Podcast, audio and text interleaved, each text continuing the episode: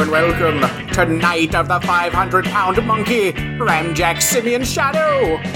Hello everyone, I am Alex. Joining us today for Ramjack, this very special episode of Ramjack, is our good friend, Brad. Hello citizens, hello. Is this episode four ninety-nine point five? No, this is this is a proper episode five hundred. Uh-huh. five hundred, which I learned right before the episode, is apparently U K slang for five hundred pounds. That's pretty cool. I need a monk. I, that thing cost me a monkey. Look, mate, can you spot me a monkey? Hmm. It's gonna run a monkey. I don't like it. I don't like it, guys. It's good. That's about a monkey and a half. You sure first you want to spend that much money? First of all, that's so dumb. I don't really believe it. Um, please, some somebody let us know, Chris, Claire, uh, is that real? Has anyone ever actually said that? Like, because that sounds whack, like wildly, wildly stupid. I would love if instead of, because there's abbreviations for like millions and billions, which are just letters, if the emoji for a smiling monkey can be used legally in Britain to represent mm-hmm. money amounts. Yeah. In the little space on a check where you write how much, it's you just, you just use a little stamp of a monkey. Stamp. Are there other things? Like, what What about one hundred dollars, two hundred dollars? It's very strange. Let's just use the whole catalog of animals and or emojis. Let's do it. Why not? I, I, I did see a, a video on Instagram today of a monkey uh, eating an edible arrangement. Aww. And then another of the same monkey um, opening um, a, a, a watch and putting it on. Like, oh, got like got a package in the mail with like a watch in it. Opened up the package, like looked at the instructions, and then put a watch on its arm. Wow. It was wild. It was really great. I don't even know how to really process what you just told me. That is uh, it's, amazing. It's good information. Like, it's it's news you can use. Um, I'm, I'm going to send that your way. Fitting that on episode five hundred of this podcast, that Brad would bring some animal news that I, I was listen, not aware of. I, listen, we got to hit all the classics. Um, so, of course, we, we got to get you some some hot, fresh animal news. Animal news, animal facts, whatever they are. I would, in the meantime, like to congratulate you, Brad, on doing five hundred episodes of a podcast with me and whoever else has co-hosted during these years. We wow. appreciate you. I appreciate you, friend. I appreciate you. Here's and, to another and, and everyone five hundred. Else, everyone else that's been a part of five hundred episodes. We're we're gonna we're just gonna. The beginning of this will be casual, but the special treat we have for episode five hundred is Brad and I watched a movie, mm-hmm. har- harkening back to the roots of Ramjack, where we watched a movie for the first like ten, twelve episodes, and then realized that's gonna take a lot of work. It was, it was a lot more than I think ten or twelve. Maybe it was twenty or thirty. I, yeah, it was a long time. I, it was a long time. I'm estimating because that was forever ago. Yeah, was, yeah. I mean, may, guys, maybe for this entire the rest of this entire month, we'll be watching movies. Oh, maybe. I mean, I we, would be game yeah. to do we, it. Uh, we, we we clearly have a plan in place, um, but you'll find out when you listen to the next episodes. I don't know if twenty twenty-one can be the year of movies for Ramjack because oh, I, that's no. a lot. Of, fuck, that's a I lot. Said, I said the rest of the month. The that's month like, I yeah. might be able to do. Yeah, the, the rest of January. It's currently the nineteenth. Like, we're good. We're good. We did have a few. So we ended up watching Nick Fury, Agent of S H I E L D, mm-hmm. which harkens back to nineteen ninety-eight. Yeah. And it is a treat. Ooh. It is a comic book treat, ladies and gentlemen. Hmm. But we had another, we were entertaining other movies, like yeah. Masters of the Universe. Mm-hmm. The others I'd have to look at our, our messages. Beastmaster, I know Beastmaster was on the list. Beastmaster was one, because I saw it was streaming with, because I looked at Masters of the Universe and said, okay, this is streaming on a place I can watch it. Oh, someone ties Beastmaster to this, and I only know of this by name and have no idea what it's about other than it's it's a He-Man-like adventure. Yeah, yeah, I definitely saw it as a kid, but I don't I don't remember much of Beastmaster. I know that, like, I think I think Beastmaster two is the one that is wildly similar to the He-Man movie, and that Beastmaster, like, goes to Earth and, like, has stupid adventures. Huh. Or that might be Beastmaster three. I, it's one of them that it's, like, because we did a lot of those, hey, let's take this character and then just, like, do the cheap canon thing and make it happen on Earth so we don't have to build sets.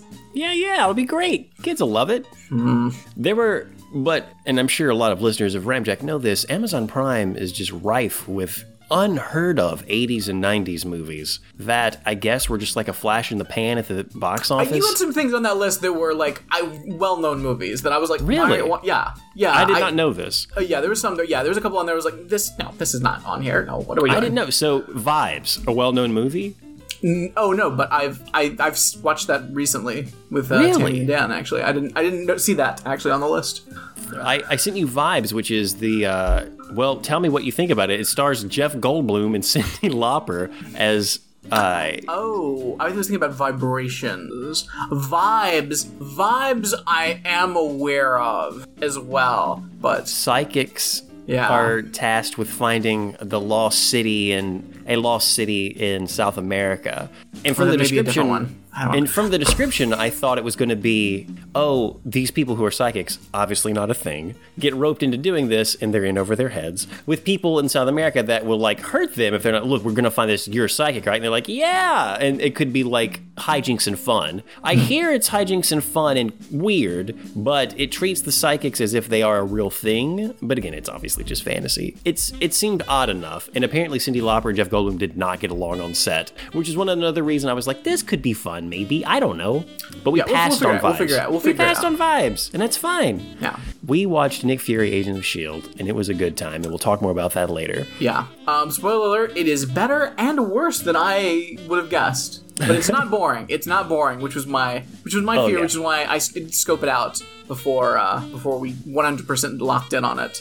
To me, it hit a, a, a, a, I would say, a nice level of like a, a, a Baywatch Nights almost, but with a little bit better production value and a little bit better scripting, I guess. I don't know. It, it, we'll talk more about it. I don't know. Yeah, we'll talk about that because I don't, I don't know about that. I don't know about that. Those Baywatch Nights episodes barely held together from oh, like. I mean, I'm not saying they don't. I'm just saying I don't know about saying you can. I don't. One of the things I don't think you can say about Nick Fury, Agent of S H I E L D, is that it has better scripting than anything. Because. Uh, All right, fair enough. Hey.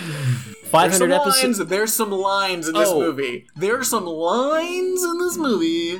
I don't know if you noticed, but I I started a Google Doc in our shared Ramjack oh, folder. Wonderful. Of just random quotes, and there were so many I couldn't because I did it while because. Yeah. I've listened to it or watched it many times at this point, and I was watching it again today as I was working, and anytime something caught my ear, I'd reach over and like type, type, type, type furiously. There's uh, there, luckily, there's a large section of uh, of uh, memorable quotes on I M D B. Oh, perfect. Well, there uh, but you go. I also, I also wrote down a few that I thought were just oh, well, there you... quality. 'Cause I, and I, again, I am opposed to taking notes for podcasts. This is the first time I've done it, and I don't know how long. Because there was like one in particular that was like, I gotta, I gotta write this out. But now that I'm looking at I M D B, it looks like I feel like all the lines are here. The entire script is on I M D B, pretty perhaps.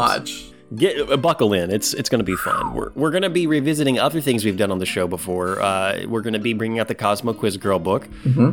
and we're going to be learning more about ourselves. Even though you would think after five hundred episodes, Brad and I would know a lot about each other, but do we know? Do we know enough? I don't know. The Cosmo Quiz book will tell us. Mm-hmm. Do we have Hungay ghosts lined up? Yes. Mm-hmm. Before we get into that, there are other things we want to talk about. Sure. Brad, I open the floor to you. What would you oh. What would you like to talk about? Wow, wow, so many things. I've watched. I watched a movie. Cool. Um, it's a. I mean, it's a. It's a hard recommend. Fun ride. Locked Down. Uh, this this movie just came out on I think H B O Max. Uh, newly available. Uh, it's set in quarantine times. Oh. Uh, it is... Like COVID quarantine times or like a fictional quarantine time? No, COVID quarantine times. Okay, COVID. It's it's, it's like it's set during the first lockdown in London. Um, wow. So last March. And, Interesting. Uh, yeah, and it's... Like, I, I recommend everybody watch the... Everybody pause right now and go watch the trailer. And, like, don't stop halfway through the trailer. Watch the whole trailer. And then come back to the podcast. I will give you three, two, one... And welcome back. Uh, so Tammy sent uh, me and Claire this trailer like a couple of weeks ago when the trailer first came out. And I was like, what the fuck is this trailer? Because it starts off, like the trailer starts and it's like, it just seems like it's sort of like this, you know, emotional drama of like this couple that's like um, having issues. And it's like, all right, well, so this is just like a quarantine times drama. whatever. All right, Tammy, you're sending me a boring trailer. Thanks a lot. I don't know what this is about. But then it takes a turn, and it's a heist. There's a heist going on, and... Awesome. Oh, this movie is a fucking delight. I watched this movie twice this weekend. And that really is a testament to how much of a delight it yeah. is. Because uh, me and Tammy and Dan watched it um, Saturday, and uh, Claire was not able to join us. Um, but it takes place in London, and we had a lot of London-based questions for her. So uh, we actually ended up watching it again on Monday. Because, um, you know, we were off for Martin Luther King Day, so uh, we watched, we watched it again. And it, it was a delight. It's a fun movie. I, I highly recommend it to everybody. Dude and his brother are, like, the worst. They're so unbearable. Like, Lil Annie Hathaway is is an absolute treasure, though. I love her. She's so great. Like, she absolutely should get some kind of a nomination. I don't know what kind of awards we're doing in this day and age. Uh, I don't know when that cutoff is, but, uh, like, she's great. She's so good. You said Annie Hathaway. Yeah, that's that's That correct. Is how she wants it to be pronounced, and that's how it always should have been pronounced. Um, uh, it shouldn't, because it's that's terrible. Like, I mean, yeah, Annie it's awful. is awful. It's awful, and I'm sorry, I'm sorry, Anne Hathaway, but like you locked in, like on your SAG card says Anne Hathaway. Like, I, I know you were a child at the time when you locked yourself into that name, but that's the business. You're Anne Hathaway. Deal with it. Yeah. Maybe maybe there was another Annie Hathaway. Um, if so, too bad. That's. You're stuck. Deal with it. It's a better name, too. Annie Annie Hathaway doesn't work. No, it's not good. That's, they told her, look, that's not going to work, kid. Let's just go with Anne. That that that's more of a, a star caliber name. You save Annie for yourself. Save something for yourself, Anne or Annie, for your private life. We don't need to know that. Yeah, so good. I so good. I have this marked because I looked into it after you said it. Now that you said you watched it twice, I will I will expedite my watching of this. It's it's a fun time. I look forward to it. It's a fun time. A COVID heist. Heist. Like we start, we start with an emotional relationship drama, but then we take a turn and we go to Heist Town. We go to Diamond Heist Town. I mean, Ooh, come precious on, stones. It's great. It's great. If you have nothing else to say about that movie, I have a movie I watched recently, oh. and I have mixed feelings about. Mm. And that would be the latest Christopher Nolan flick, Tenet. Oh, I can imagine you have mixed feelings because you said Christopher Nolan, and um, spoiler alert, someday people are going to realize he's not very good. That day may be today, friend. Good. So, I I don't think you can spoil the movie Tenet. Feel at free, because I have zero interest well, in Tenet. Let me explain it. I, I listened to not only one, but I've listened to one podcast that just straight up spoiled everything, mm-hmm. went point by point through the entire thing. And while they did it, they said, it's weird because the movie itself is convoluted and confusing. And even and even knowing this, people who've watched it multiple times still do not fully, I guess I'll say in quotes, get what's going on, which is weird because armed with what little spoiler stuff I had, which is what that way, there's only so much you can convey in a movie. I It was no trouble following it. It's disjointed and it's purposefully convoluted, I guess, mm-hmm. to make it more than, appear more than it is. And unlike Inception, which is still entertaining, and I would say is well, it? Inception is, I would say, it's more interesting uh, comparing the two movies. Because one, dreams are very abstract as a concept. Everyone experiences dreams and they seem like, ooh, like it's a conscious experience you have that's like, okay, that's interesting. Now, whether they're shapes just forming in the ether or you're skiing down a mountain slope or you have lucid dreams and they're more like animated or like whatever they are, dreams are a common thing we can all experience. And they are bizarre by nature. And you add that kind of concept into a movie, you can have fun with it, and it's, it's we'll say, more accessible. Inception... Uh... Well, wait a minute. Interstellar was the next one he did that I guess people oh. were like, okay, this is okay. And that's he did, space... He did Interstellar too? God. He did Interstellar, yeah. Oh, man. And Interstellar... still has like it, it starts to do some time travel stuff, but it veers toward harder science fiction. Tenet just embraces what we would consider hard science fiction, in that the actual like there is no larger point or message for the most part. It is I have this neat idea and I'm just going to go all in on it. And that's for better or for worse with a lot of hard science fiction. Most of the time, it's about the spectacle of the idea. And that's where Tenet completely fails. Um, if, I just I just want to say for the record, I have never seen Memento or The Prestige. I've um, not heard seen The Prestige. Memento is pretty good. It's, um, I think The Dark Knight is bearable, but it's not is it's not as great as people seem to think it is. Everything else can fuck right off. I'm looking at the I'm looking at the full uh, uh, Christopher Nolan uh, filmography on IMDb right now. Something else that's weird. It's just strange. Like, it's an odd experience to watch it, because you have to like secret agent movies, which, cool. I mean, anyone sure. can be game for that. If you like James Bond, neat. Do you like James Bond enough to suffer through incredibly hard science fiction? Now, that's like a that's a that's a term for science fiction where it's like completely, it's very dense. I'm going to throw a whole bunch of stuff at you that doesn't really make sense unless you think about it. A whole bunch of uh, uh, made-up words that are kind of sound real and concepts that are barely like, oh, uh, that sound like they're on the like periphery of the bleeding edge of science. And we're gonna you're gonna have fun with that. It's a movie that kind of is a loop in itself, and you don't realize that until the end. And even realizing it from the beginning, it still just doesn't hit right. Like, there's no... It brings up questions about time travel that are, at this point, known. Most, I mean, Bill and Ted deals with these kinds of things. Like, Doctor Who dealt with these types of stuff, and it doesn't add anything. And it even comes down on a thing, like, on a point or a side that is just not fun. The only thing I will give Tenet... Wait, wait, wait, wait. Did you say Christopher Nolan and not fun in the same sentence? Like, there's hmm. no point to it. And I, I... So, spoiling things, which, again, for a movie like Tenet, and again, I do not care about spoilers, but also knowing this if you choose to watch it, which maybe it's up your alley. It is, it is interesting, and it stuck with me for a whole week before podcasting. And it's I've thought about it because it's made me mad that it makes me think about it in this respect. Because I'm like, this is a wasted opportunity. This could have been so much better. But it's just... saying all that, the whole point of this is that at some point in the future, future people get pissed off that the planet is beyond saving. We cannot save it. They get so pissed off that they want to fuck over the people who destroyed the planet. They're like, you know what? We're gonna end this whole thing, and you know who we're gonna who we're gonna kill to send a message to? The people who did this to us. Which, okay, weird. We have time travel, and what we're gonna do is go back and try to just obliterate the people who destroyed the planet. Not fix it, not save it. That's what we're gonna do because we're that pissed off. I don't understand that conceit. If you have time travel, why yeah. not try to fix things? You have fucking time travel. Yeah. Why not, never, do, why, not, why not do a mass relocation of all humans, like like with like before humanity even existed? Like you can you can just be the first humans and like have like a clean slate on the planet. Like, can, do you have portals? Can you bri- drive trucks through? Can you just bring all of your like stuff and then just hey, fresh planet? Well, I mean, yeah, there's like a billion things you can think about. Now, with the conceit or the mechanics of this, there is a way to, how you travel back in time is you basically invert yourself in the time stream.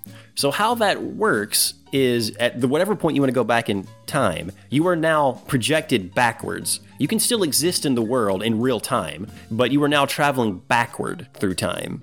So... if you wanted to, let's say, mass, you would have to, they have like these like little turnstile things that you go into, and then suddenly you're either going forward in time or backward in time. And you go in one of these things and you're just backward in time. So if you wanted to do what you just said, send people back further, I guess you just put them up in a satellite or like get, put them in a spaceship, go off into the moon or whatever, just hang out. There's ways you could do this. Uh, you just but, broke up completely, so I have absolutely no idea what you just described, so.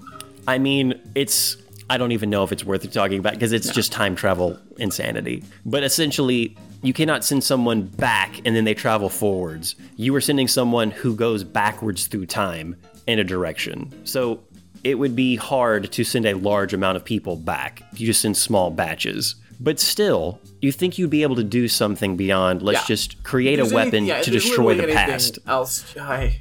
Dumb. And it's it's weird. They have like this MacGuffin of, oh, so there's this the, the person in the future that they tasked, the scientist, to make a time bomb that basically stops that basically stops time and destroys everything, is in the future, and they realized what they're making was bad, so they kill themselves, and they do it in a way to where they can't like be time traveled and someone gets stuff from them. And they also make the, the algorithm that does it into a physical thing. They destroy all evidence of it, and it's just a physical. So now we have, like, objects someone has to find that's, like, different. So they try to, like, explain over that stuff, and you're like, I, I don't know. It seems like any of these time travel people could get this information, but whatever. And I will say this about it. The spectacle and how they filmed people traveling in two different directions through time is cool. And it is fun to see those scenes. They do elaborate, like, there's a there's a heist, which turns into a um, uh, almost like a life-saving experience in the future when you realize that people can travel in both directions. There's three different versions of the same person traveling in both directions, like multiple directions at once. And it's neat. From a, if, if you're into time travel, it's neat just to see those things and be like, oh, okay, yeah, this. It's neat to see this thing come to life in a phys- physical way that I've not seen before-ish. But all these ideas are ideas that you would have known if you're that much into time travel stuff. It's not new. Just seeing it on film is new, but that's not enough to hold it together.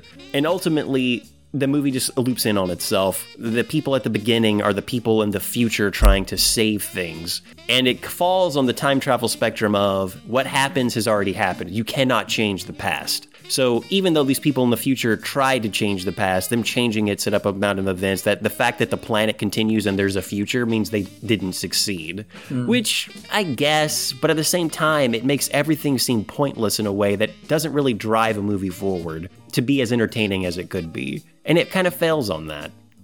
Sounds like a Christopher Nolan movie.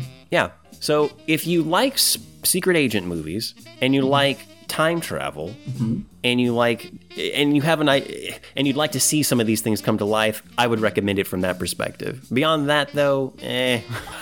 I think anyone could skip this movie and be fine. Yeah, yeah. Especially if you were not into those very specific things, secret agents and time travel. If either enough. one of those just turns off an, to you, like, eh. I don't know if that's enough, though. I, that's, I don't know if that's enough to get over Christopher Nolan. A lot of it doesn't make sense. Like, you don't care about any of the people. Like, they don't.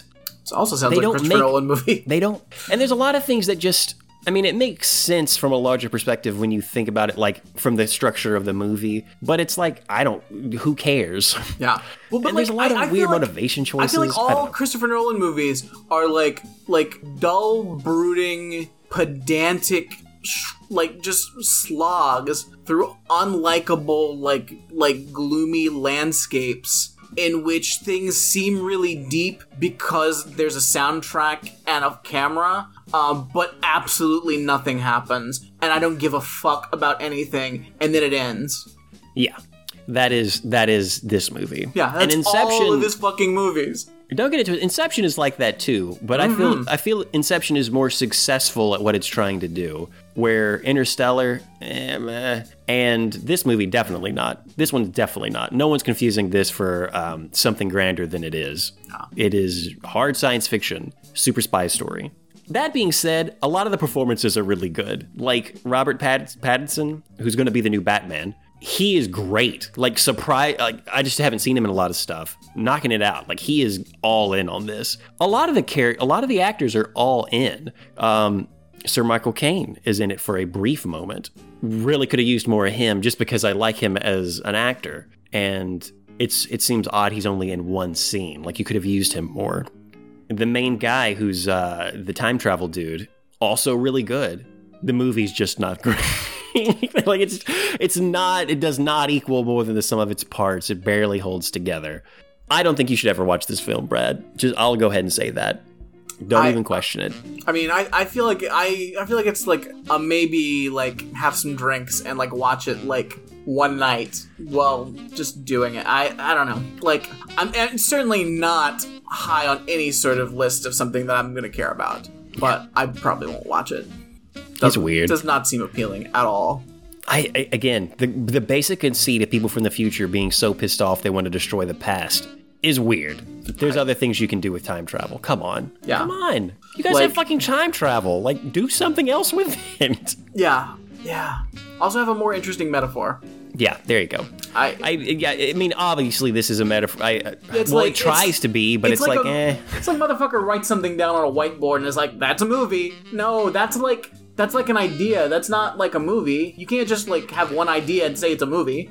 Like, that's what I'm a lot sorry, of hard Christopher science Nolan, fiction is. I'm, I'm sorry, Christopher Nolan. You can't write down one sentence on a whiteboard and then say you've made a movie.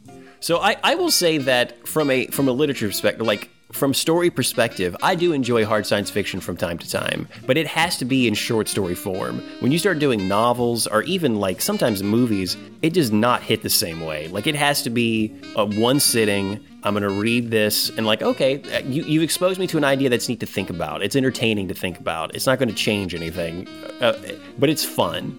It has to be that. And Inception does not. It, it, it makes it the slog, it, as Brad said. It's weird. I said Inception. I, I meant Tenet. But it's it's basically the same side of movie. Like, what's, it's, what's the difference, really? No. If he mixed all three, dreams and, like, space travel and time travel, then it's like, all right, dog, what are you doing? Yeah, and then Batman shows up and, like, whatever. I don't know. It's like, weird. Ah, no thank you. No thank you.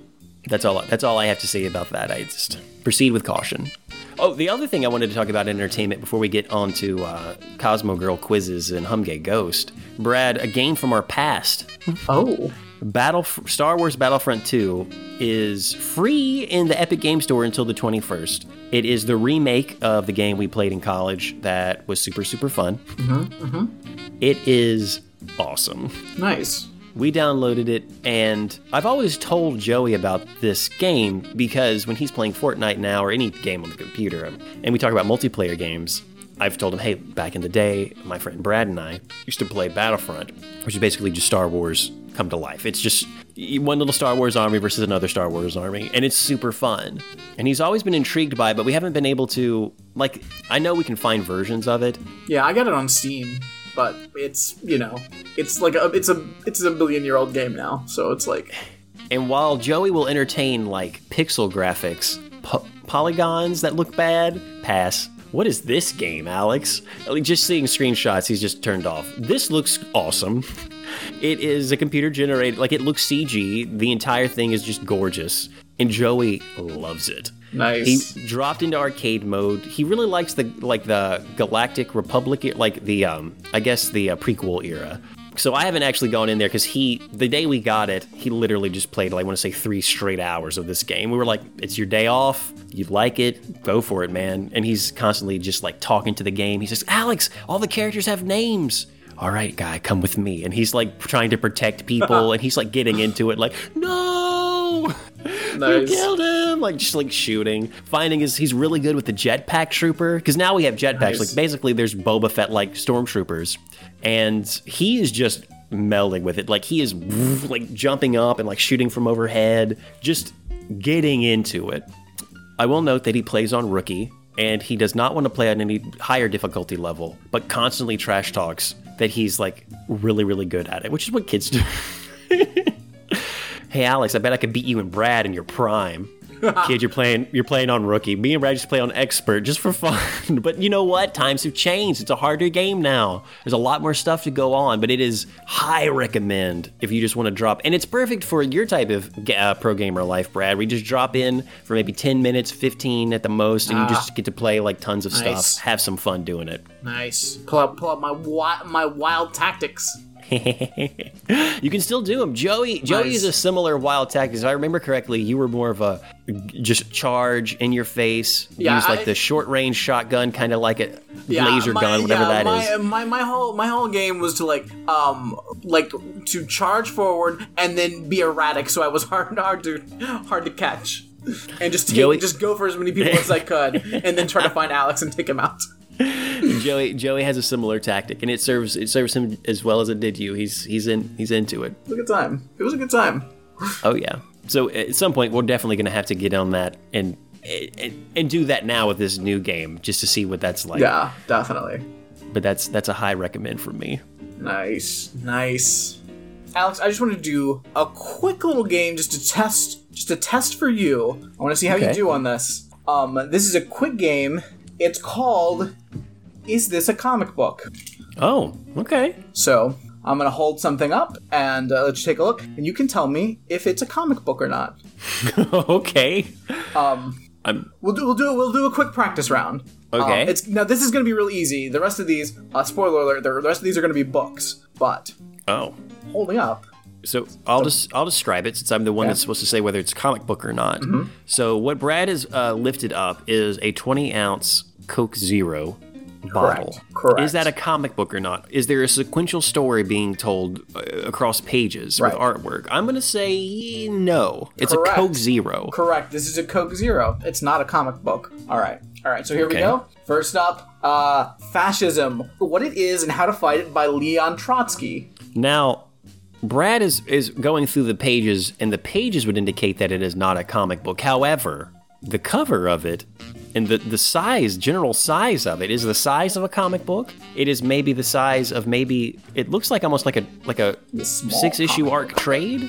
But uh, but I am I am flipping through pages of, of text, all text. It is hard to get a, a scale of size here uh, sure. through this. So I'm going to say not a comic book. Not a comic book. Good. Okay. That's all right. One. You got one point. Here's another one. This is Jughead's Time Police. All right. Hmm. All right. Got a lot of little, little pages here with pictures. I mean, on yeah, them. And every one of those pages seems to tell a sequential story in some way. Okay. All right. Um, so comic book or not a comic book? I'm going to say that, well, okay, it is not a single comic book, but however, it is a bunch of comic books together, so I would say yes. it qualifies as comic book. It also Correct. has a neat cover. Correct. It's it colorful. Com- it is a comic book. Good job. Okay. All right, great. Okay. We're going to do another one. Uh, this is uh, Mark Fisher, Capitalist Realism, Is There No Alternative from Zero Books. Um, I, do I have this book? Um, I, yeah, I think I may have given you a copy of this book. You gave me a copy of this. I was going to say, this is a book, friend, and I called it a book as such. I was like, well, wait a minute. I have that book. It's a great book. Very good book. It's a great book. Definitely not a comic book, though. Correct, correct. Another point. All right, great. Uh, here, this is uh, uh, Blossoms six six six.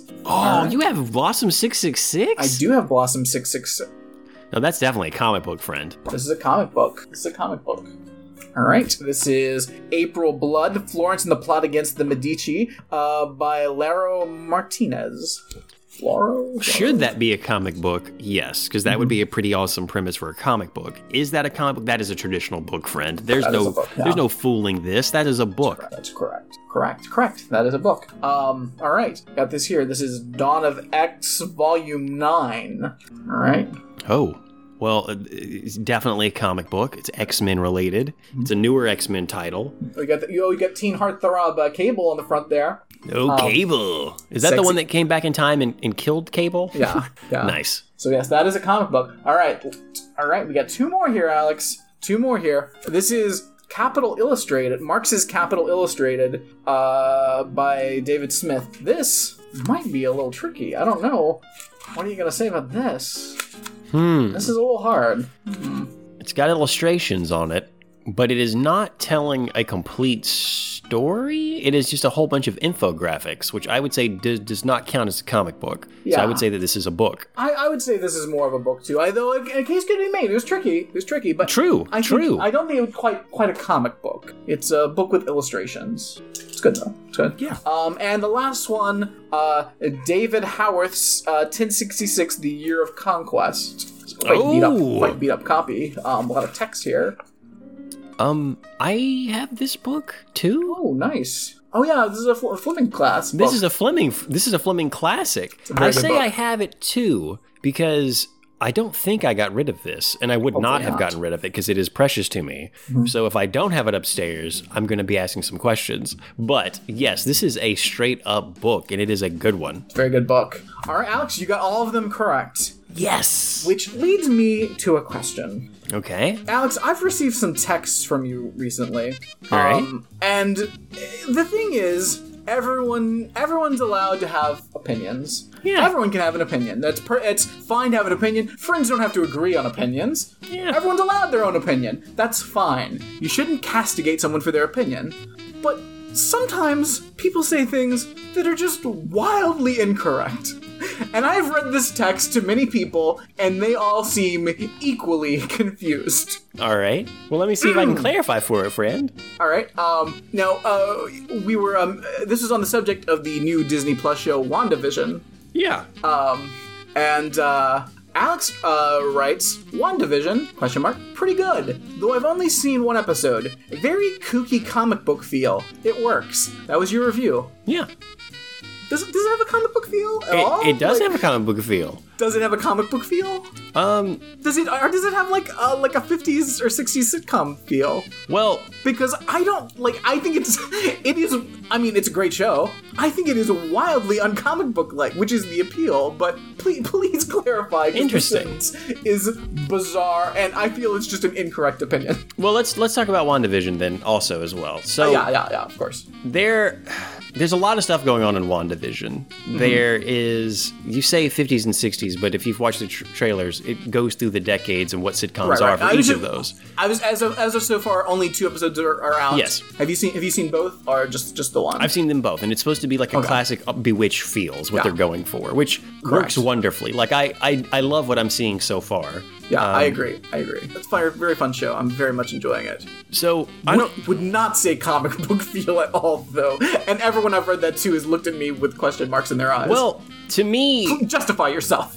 So to me, comic book feel can do a lot of things, and I was trying to I was trying to convey something that I did not necessarily, because I think I texted you that after I watched the first episode. Right. This was this was based on episode one, not episode two. Yes. So just so everyone knows, this is this is where, this is where we're at. So I would say some more, we'll say out there comic books. So for the okay, I don't know. Have you ever read any of the Vision comics outside of like the, the read, ensemble pieces, like the one, the yeah, one about yeah, his I read family? That, yeah, I read that. The, the yeah, the Vision series that came out a few years ago. Cool, it's amazing. Yeah, um, I would say that there are comic books that are traditional comic books, um, which is where this confusion, I'm guessing, is happening. Where we have the Avengers, we have the X-Men, we have classic soap opera stories that are just told, random things happen, blah blah blah. But there are some comic books that I would say, we'll call them indie for lack of better words, um, that kind of go off the beaten path a little bit.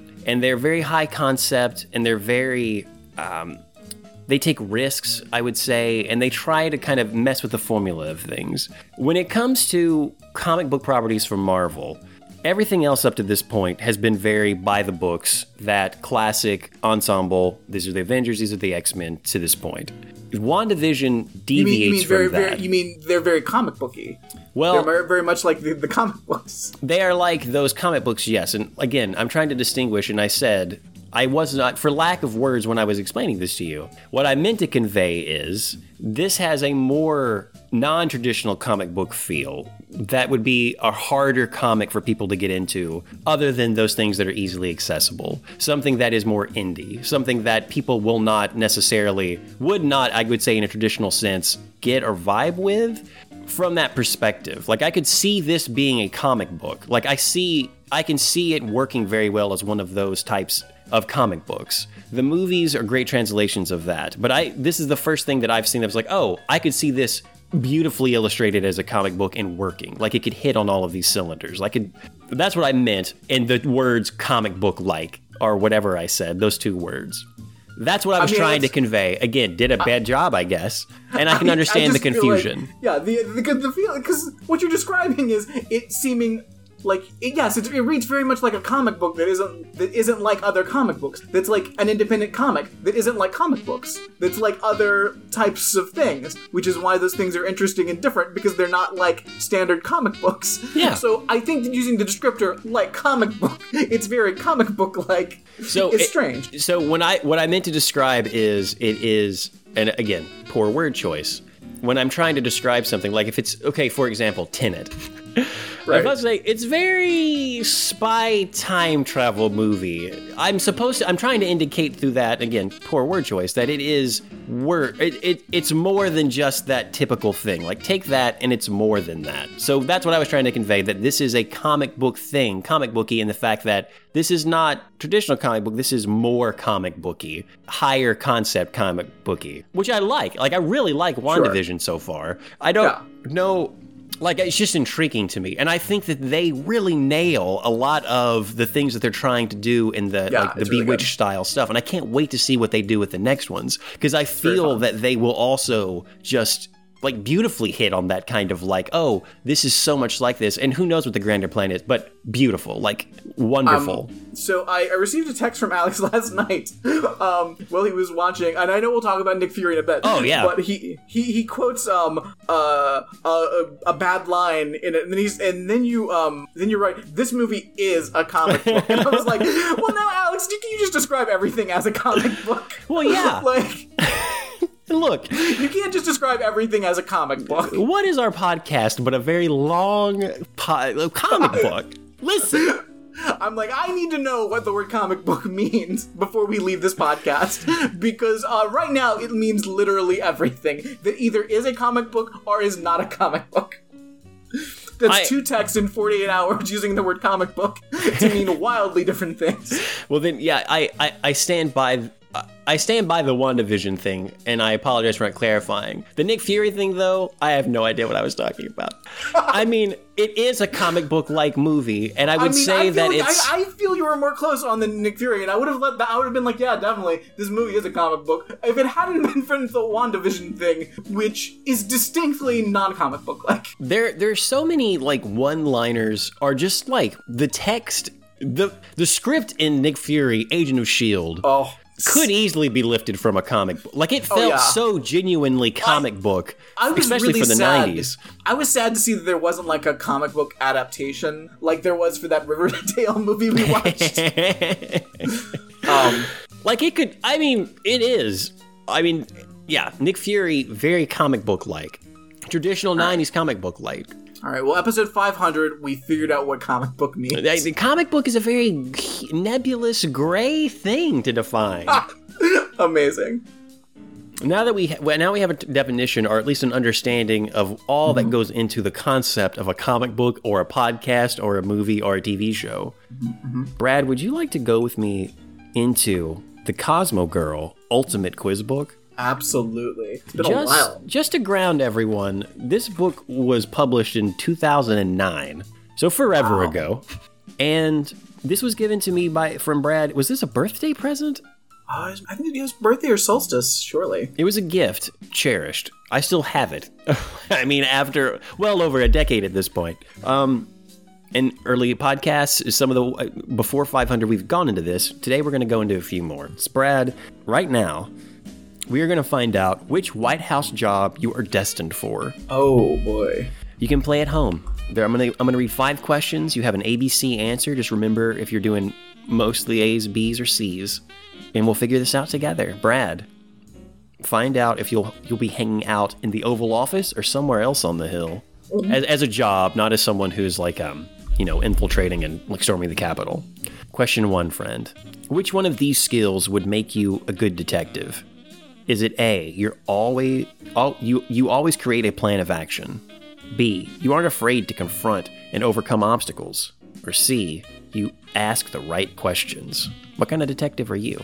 I'm gonna say A. Always create a plan of action. No, I feel I'm that. I'm a planner, yeah. You're a planner. I like a plan. I like a plan. Two, in kindergarten, you were known as the one who A, wanted to be Simon and Simon Says. B, showed the other kids how to share. C, hogged show and tell time. Hmm. Who were you in kindergarten, Brad? Eh, I none of the above. I I guess I'll say B. Showed the other kids how to share. I was fine with sharing, yeah. You were an example of sharing. Yeah. Three, the prom queen vote is between you and your best friend. Oh, boy. What do you do? Hmm. A. Uh, run- well, we, we run a slam campaign against each other, and then I technically lose, but then I have a coup and uh, declare yeah. my, somehow I'm the winner. A true story. Like, that is literally what happened. And I think that maybe aligns closely with A, running a tough but fair campaign. But perhaps also B, negotiate a deal to share the crown. Well, that's kind of what we did, huh? C, talk up your friend but secretly hope to win. Oh. Yeah, that C sucks. I, I think B. I, let's do a power share agreement. Yeah, C does suck. Are you listening yeah. and uh, chose C? What's up? Four, when you when it comes to parties, you're the one who A, insists on hosting them. B, mm-hmm. make sure they don't get out of control. C, spreads the word via Facebook. A. insists on hosting. Yeah, like I, yeah, yeah, I, I don't, I don't like, I, yeah, no. Hmm. All those others suck. I'm, I'm gonna like spread the word. Gross. I'd rather host. I, then I, I've, then I have control over everything else. Like that's fine. All right. Now we're down to the last question in this quiz, Brad. Yeah. A girl at school is spreading rumors about your friends. What do you mm. do? A. Stand up for your friends. B. Confront the girl right away and get her to stop. Or C. Clear things up on a blog.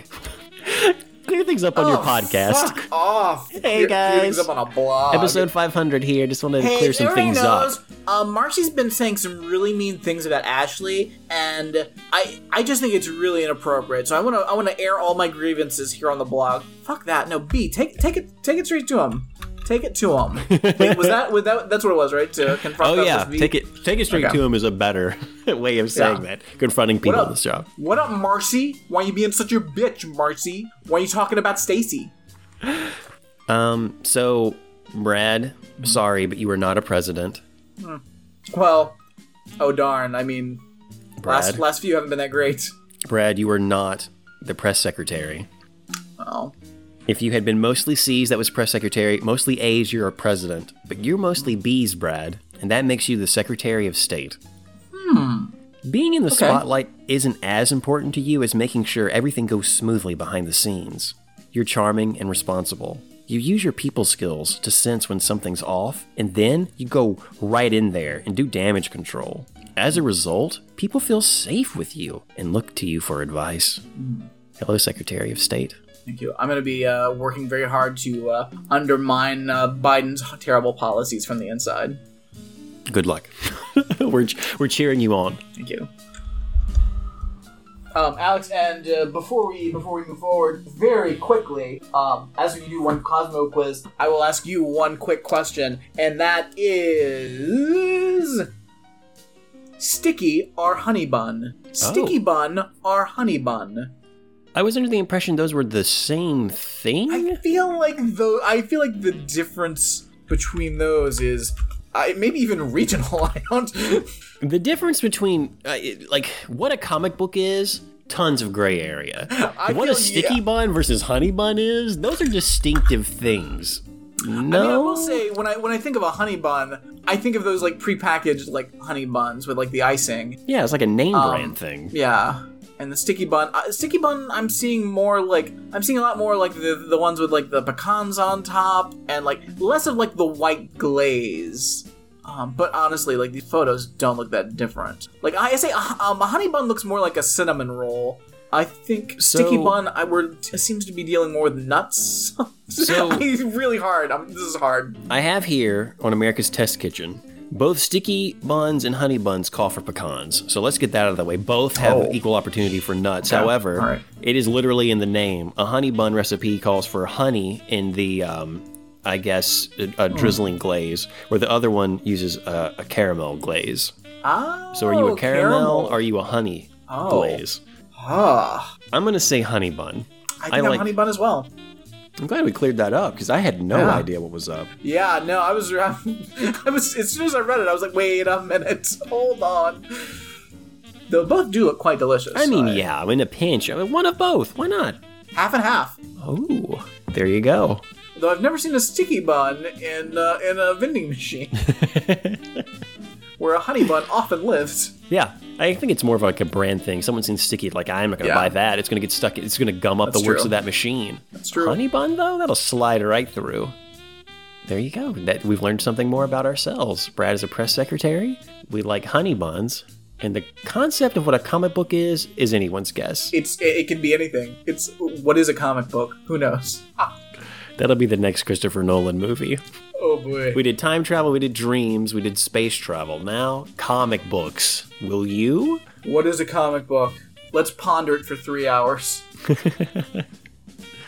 Alex, it's time for another um feature from the past. It's time for um Gay Ghost. Uh, this is the game in which you are given three names. And you have to choose whom you will humiliate, whom you will enter into a homosexual romantic relationship with, and who you will haunt as a spooky ghost. Nice. Classic game. Great game. It's a wonderful game, um, courtesy of our dear, dear, dear departed friend, Jonathan Prenasek. We miss you, Jonathan. We love you. Please come home to us. We we do miss we, you. And we do we miss love our you. Sweet boy. We do. We miss we miss you. Come home. Are you okay? Did you take a jacket? It's cold out. um, I have I have three people here, Alex, that you're gonna have to decide from. Um, I wanted, I guys, uh, we're recording this on the nineteenth. Um, this is currently the last day of Donald Trump's um, administration, theoretically. Who knows? It's a weird world. I mean, anything can happen. Uh, life's a comic book. So uh, here are your three people. Joseph Robinette Biden Junior Oh. Donald John Trump. And, hold on, I want to see if I can find a middle name for this person. And Michael James Lindell, a k a. Mike Lindell, the My Pillow guy. Oh, God.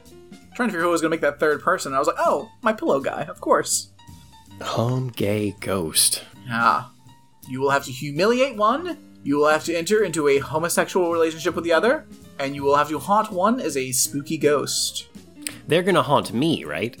I'm not haunting them. That's true. As That's a true. ghost. That's true. They will be haunting you as a spooky ghost. None of these are good options for any of this. No, they're not great. They're not great options. Why would you do this? Why would you set this up for me like this? Listen, listen, friend. This is a catch twenty-two. That's that's how this game has to work. Who do I humiliate? Who do I go gay for? And who do I have haunt me for the rest of my life? I feel like just because I don't know enough about him, that I gotta, I gotta get rid of the My Pillow guy from a. I, I think I would just humiliate him. How would you humiliate him? What are you gonna do?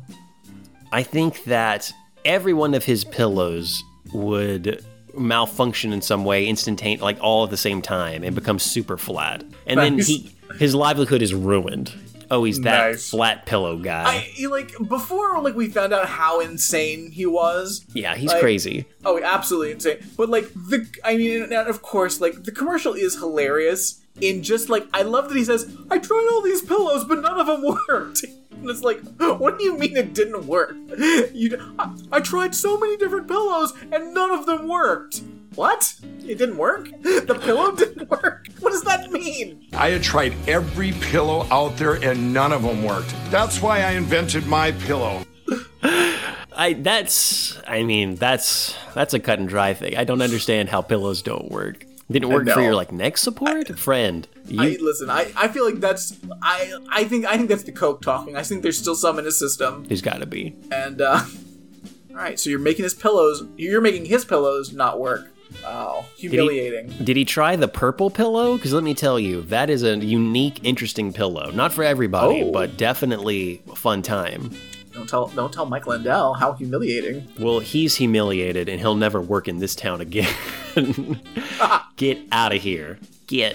Now, this is the... I damned if you... This is just... I don't know how to approach this. I either have to go gay for Biden or Trump... And I, or, and one of them will haunt me forever. And I, I don't know who, I don't know who, who could I love? Who, who are you going to have coffee with and then go, then go to, go to a movie, yeah. then have dinner, and then go home with and have a sexy, sexy evening? I mean, you don't have to stay with him forever, but True. You are going to be in a relationship with them that has to last, I would say, for at least two weeks. And that is the loophole of that situation. It is just a relationship. No. It's not eternal. No. But it is sexual. But it is It is, it is definitely sexual. sexual. Wildly sexual. See, from a I'm thinking about this from a ghost perspective now, because who do I want to have haunt me more? Joe Biden. Come on, Mac. Constantly. Constantly Oof. confused. Constantly whispering to the ears of people that I'm near. God. Or Donald Trump constantly, like, just prattling on. Who do you think has better stories? Uh, well, it depends. I think Trump has better stories, but I don't think he... But he doesn't understand what's good. He doesn't understand what is a, what is not a good story, so you'd have to really work to get the good stories. Whereas Biden would just be rambling. But I think Trump would be, like, telling you, like, useless details that, like, were just, like, not interesting. Trump... craves attention, and if I'm not there to give it to him, either a ghost or a lover, it's gonna be weird. And I don't know if I could stomach that for the long haul. I wouldn't want to wish that nightmare on anyone.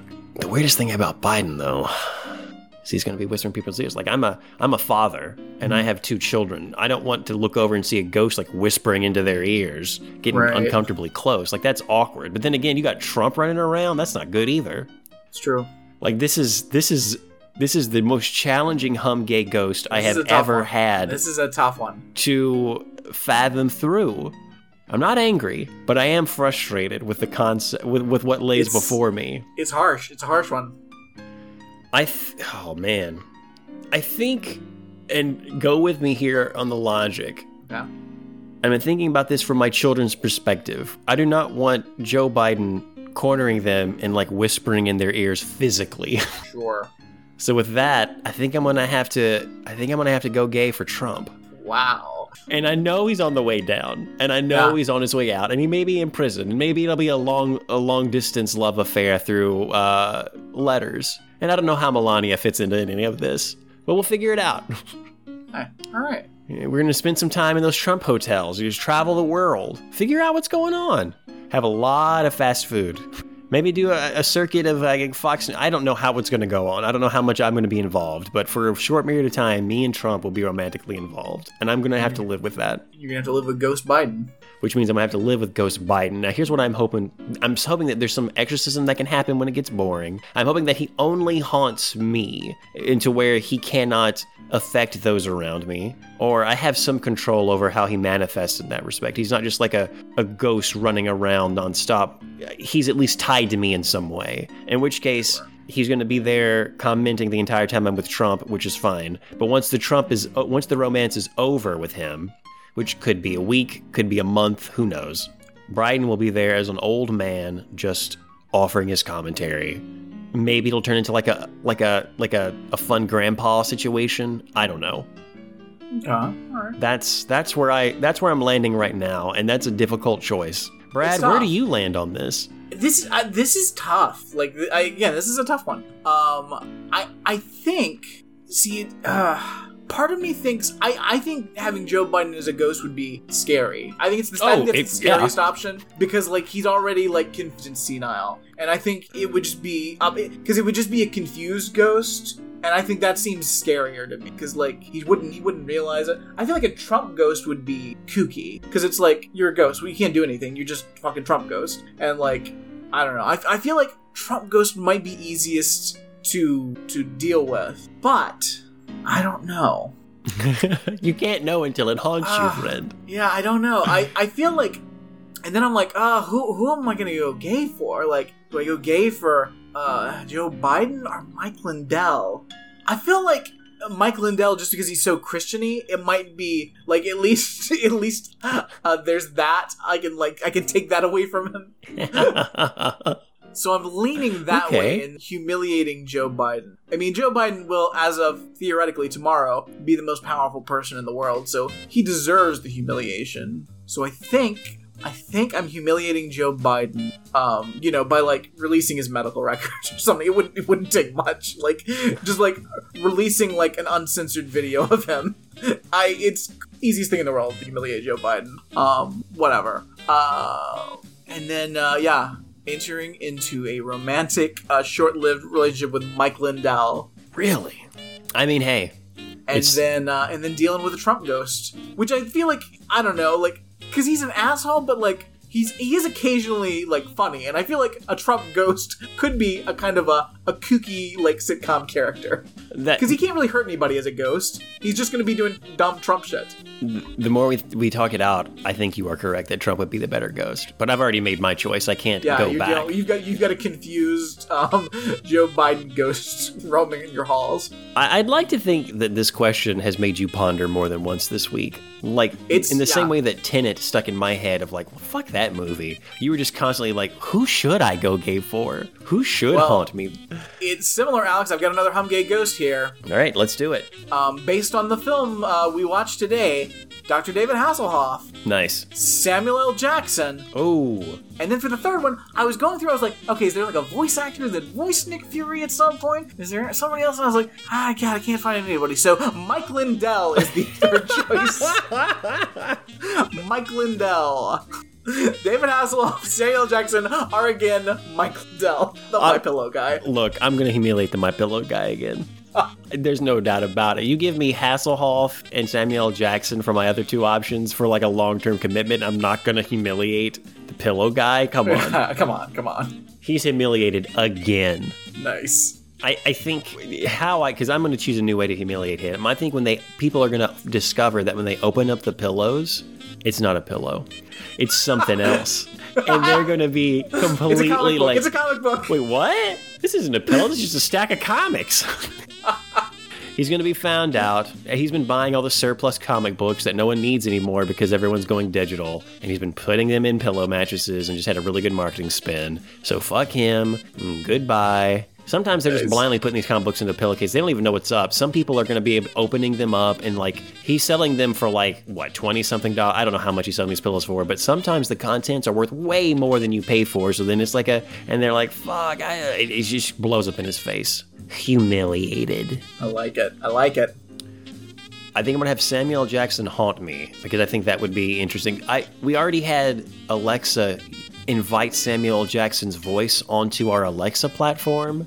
We tested it, and Joey almost bought it just by talking to me. Um, but we, we waited. We're like, well, let's wait. It's cool. And it's strange how they do that because it is like a partnership. You'll ask Alexa questions, but then she'll answer, but sometimes she'll just throw Samuel L. in every once in a while. Oh, weird. It's interesting. It's like you have multiple personality Alexas, and it's cool. So I've I've had a taste of that, and I think that's similar to how a ghost would work, and it seemed fun. So ah. Samuel L. Jackson, I think, would be great. I cannot wait for him to say, I'm tired of motherfucking snakes and motherfucking plane, as ah. a ghost while we're going, as we're taking off. And everyone else ah. will be a little bit annoyed and maybe scared, and I'd go, yeah! And in excitement with, with Samuel L. Jackson saying things like that around me. And of course I'm going to go gay for De- Doctor David Hasselhoff. He's a yeah. doctor. Of course. He has, he is... I mean, he's the man. I mean, come on. You've seen Baywatch. You've seen Baywatch Nights. You've seen Nick Fury, Agent of S H I E L D You've seen, was it Piranha three D? He was in that, yeah, right? Yeah, yeah. There's tons of things Doctor David Hasselhoff has been in that, in Germany, does it need expl- explaining? He is an accomplished singer. Mm-hmm. No, I, I, I, I agree. I, I think I, I'm yeah. going gay for David Hasselhoff. Absolutely. I like. Yeah, you have to. I mean, like, first of all, Samuel L. Jackson was such a fun ghost. Like, best oh, yeah. ghost. If you're going to have a ghost pal that's haunting you, Samuel L. Jackson, cool ghost. And not to say Samuel L. Jackson is not worth going gay for, it's just that as a ghost, he would trump Doctor David Hasselhoff in a heartbeat. yeah, I think I think Hasselhoff would get mopey. I think, yeah. like... He, because you, you like, I think Hasselhoff would eventually become a sad ghost. I don't think he would enjoy being a ghost as much as Samuel L. Jackson would enjoy being a ghost. What's that song he sang? I'm talking about freedom or something like that. Yes. I can't. Wow, being invited on that stage. Hey, I'd like everyone to meet my uh, my gay lover. Hey guys, hey. Just being around that stardom, just like oh, yeah, yeah. Samuel L. Jackson's Definitely. laughing from the sidelines, a ghost. It'll be a fun time. That'll be great. And meanwhile, uh, Mike Lindell's just crying at a corner. Yeah. With his stupid pillows. Whatever hole he crawled out of, going back in with those pillows. A K A I, comic books. I, back in the day when those things first came out, I almost bought a My Pillow. Really? Because I just saw it in the store, and like, like it was purely just on like, oh, people were like, it was this like, whoa, there's like a, a weird fancy pillow. It was like, and I, again, I'm I'm a person that.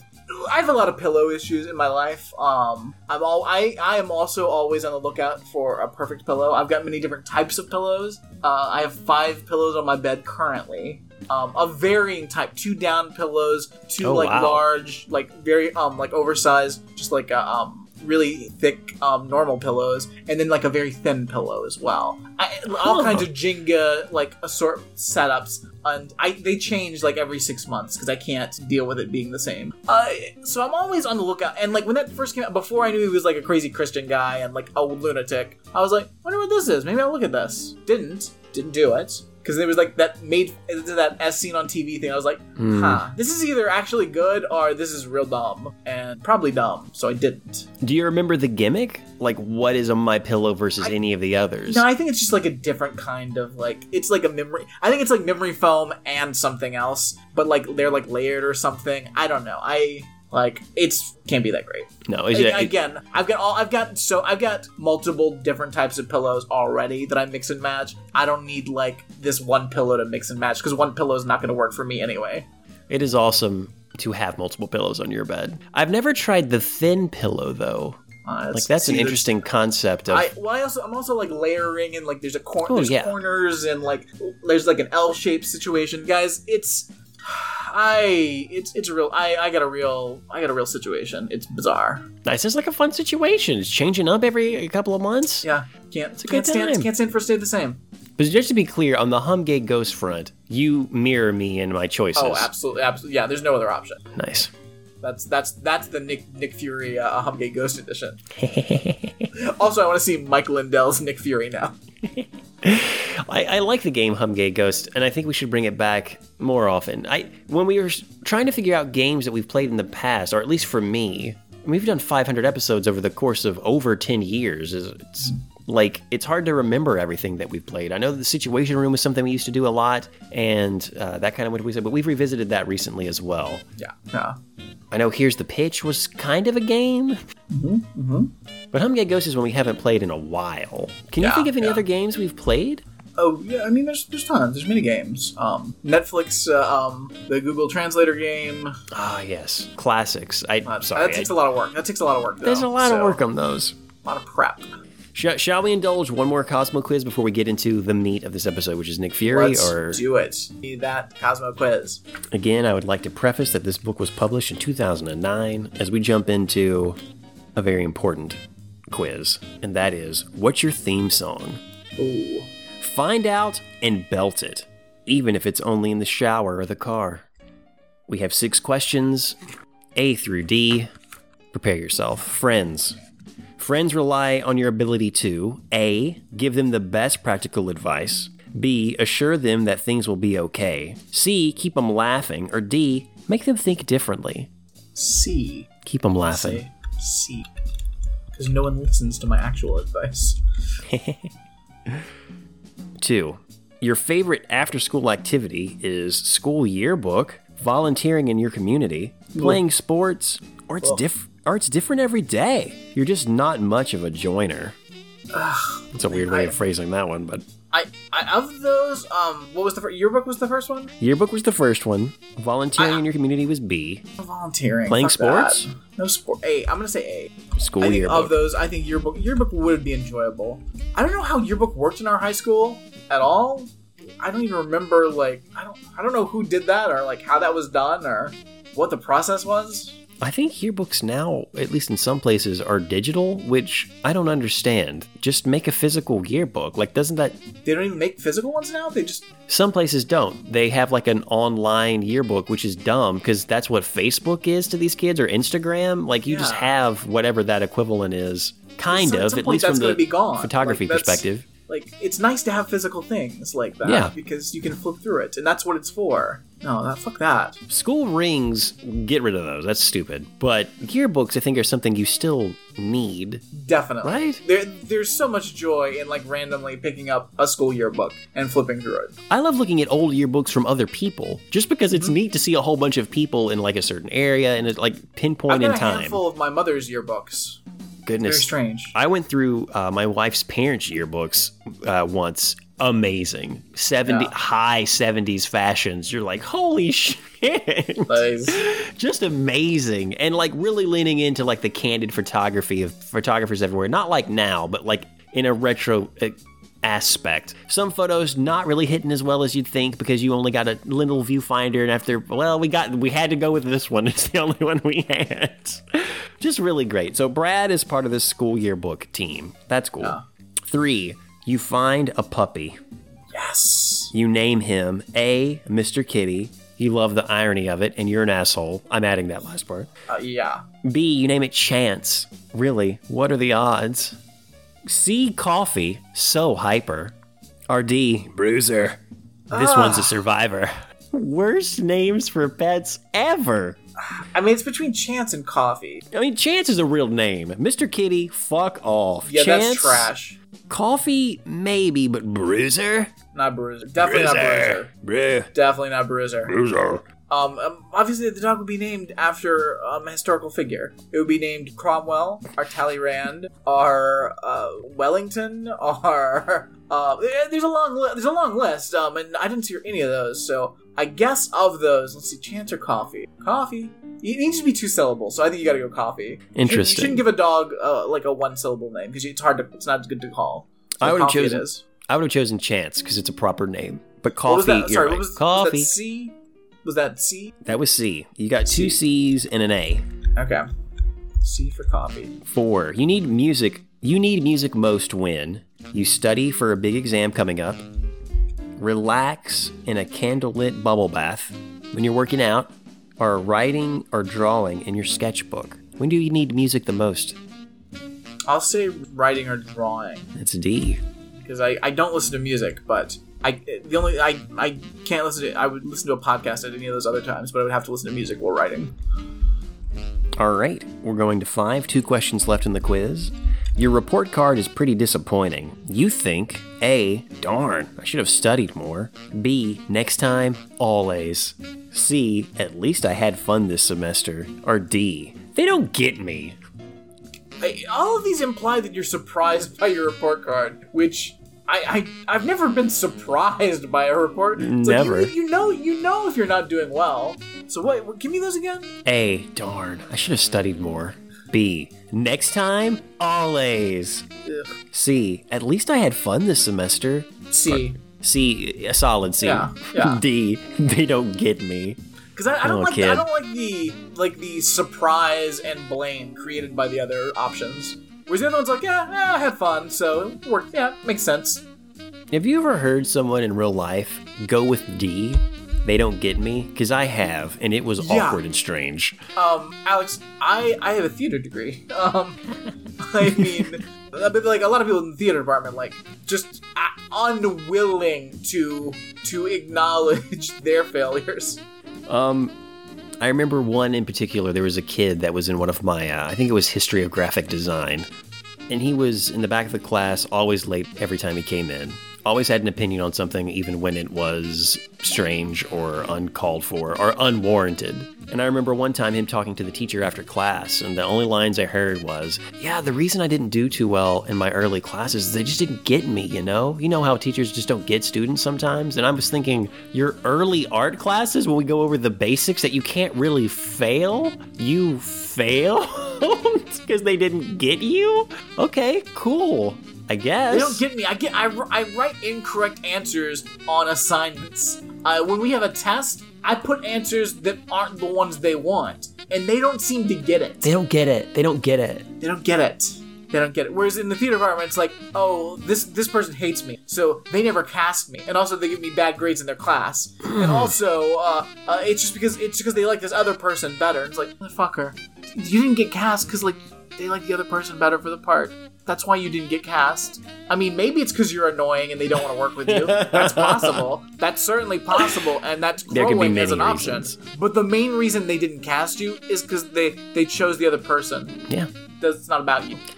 When it comes to acting, you got to be used to that because that's half of it, right? I mean, that's, that is, yeah, you have to go out and audition and you have to just go at it. But I mean, you yeah. actually have to be talented and you have to be able to work this because everything is a system. It's I, I, very again, similar. If, if I had had unlimited funds and an interest in being an actor, I feel like I was I would was very well equipped to live that auditioning lifestyle as a young person because I, I it was never personal and I just enjoyed auditioning. Much more than I did actually being in projects, which I get. And you you were cast a lot in um well I'm also in everything I've ever known. I'm I mean good, that's yeah. I mean it was also it was also it's college, it's small pool, but like I am also good in an audition, and I know like I know how to audition, which also a lot of people do not. I remember the theater department in college. Not to just go down this retrospect because we were in the middle of a quiz, but. You say small pool, and I guess it was. There were a lot of people that would auditioned. Yeah, yeah. No, but was, I mean, yeah, it was a small pool of actually talented people that would actually be chosen. That's true. At least I had fun this semester. C. Your friend flakes out on you again. You A, think fine and go back to your book. B, make other plans. C, head out solo. You'll run into your friends. Or D, spill your feelings out on paper. Oh, oh God. If it was D, Alex, our friendship would have never lasted. Fucking hell. Like, spill I would spend so much time, I would spend so much time spilling feelings onto paper. Uh, no, I say A. Oh, go back to my book. I mean, A like, is the, like, A whatever, is the yeah. only choice. It's Alex like, yeah. out. No big deal. That happens. I don't understand make other plans other than, like, I guess you just knew well in advance because that... I guess, precludes you from making plans, which is the unfortunate part, I guess. And C is perplexing to me. Head out solo, you'll run into friends. Implies that I guess your friends are out or you're going to make new friends? Yeah, There's something I, this, interesting this, about C, but implies, A is the only true answer. This Come implies on. Like an eighties world in which I guess we're all going to the mall to hang out or something. In two thousand nine, that was just now starting to get tired and old of, well, wait a minute, maybe this mall thing ain't going to work out from the long run. Yeah. Brad, you were mostly C's. No big surprise. Here are the songs from two thousand nine that you would be uh, related to. But first, I'm going to go over the ones that were mostly A's. Yeah. This is a song called How to Save a Life by The Fray. Your song lets you focus your mind. You'd rather ponder life's deeper questions and be there for people you love. I'm assuming you have no context for these songs, Brad. No, definitely not. Uh, How to Save a Life is a mopey song. It's not, it's not that great. It's, it's strange. Mostly B's would have been Waiting on the World to Change by one John Mayer. You've always been a dreamer, and your song captures your hope, hopeful essence. Who knows what the future holds? You strive to experience life to its fullest. You weren't D, which was Nothing in This World by Paris Hilton, which actually kind of disappoints me that you didn't get Paris Hilton's song just because it's Paris so. Hilton. But her music helps you get inspired. You're one tough cookie, and you won't let anyone bring you down. Music helps you get out of frustrations and fuels your creativity. Yet you chose, when someone breaks plans with you at the last minute, to write all that down, just spill that onto paper. And that's... Okay, cool. Okay, that's a little strange, but okay. Brad, you chose the only song I have never heard on this that I can oh. think of, and that's mostly C's, and that's a song called About Us by Brooke Hogan. No oh, idea. That, who- that great song, About Us by Brooke Hogan. As we all know, that classic song. What was it again? About Us by Brooke About Hogan. Us. Can you hum a few bars just like as a guess? Oh, oh, you know. Um, About Us. Ooh. Oh, well, you know, uh, everybody knows the song About Us by... Oh, okay. About us. About us. Boo-ba-do-bong-bong-bong-bong. You love music you can move to. If it were up to you, life would be one big party. And for you, it's already started. Your friends love your get-up-and-go attitude. I have no idea who Brooke Hogan is. Um, Nor do I. And I don't think I've ever heard About Us, ever. Wait a minute. Is... Is, is this country on, music hold, bullshit? Hold on. No, definitely not. I hope not. Is this... Is this what I think it is? Yeah. Yeah, this is this is the oldest child of Hulk Hogan. Well, well, well. This is Hulk Hogan's daughter. Brad, you found your own personal theme song. About Us. About Us. What is it about? Is it about, like, uh, a romantic thing? Like, hey, this is about my relationship with this person? Is it about, like, your group of people you identify with? Hey, a little something about the people of Ramjack. Like, um, here, here are the lyrics. Um, uh, boys talk them down on the sidelines, watching, wishing they was playing the game. We playing, but it's all good, though. Paul Wall, Brooke, what up, baby? One, two, Paul Wall. Nah, nah, okay, hey, what it do?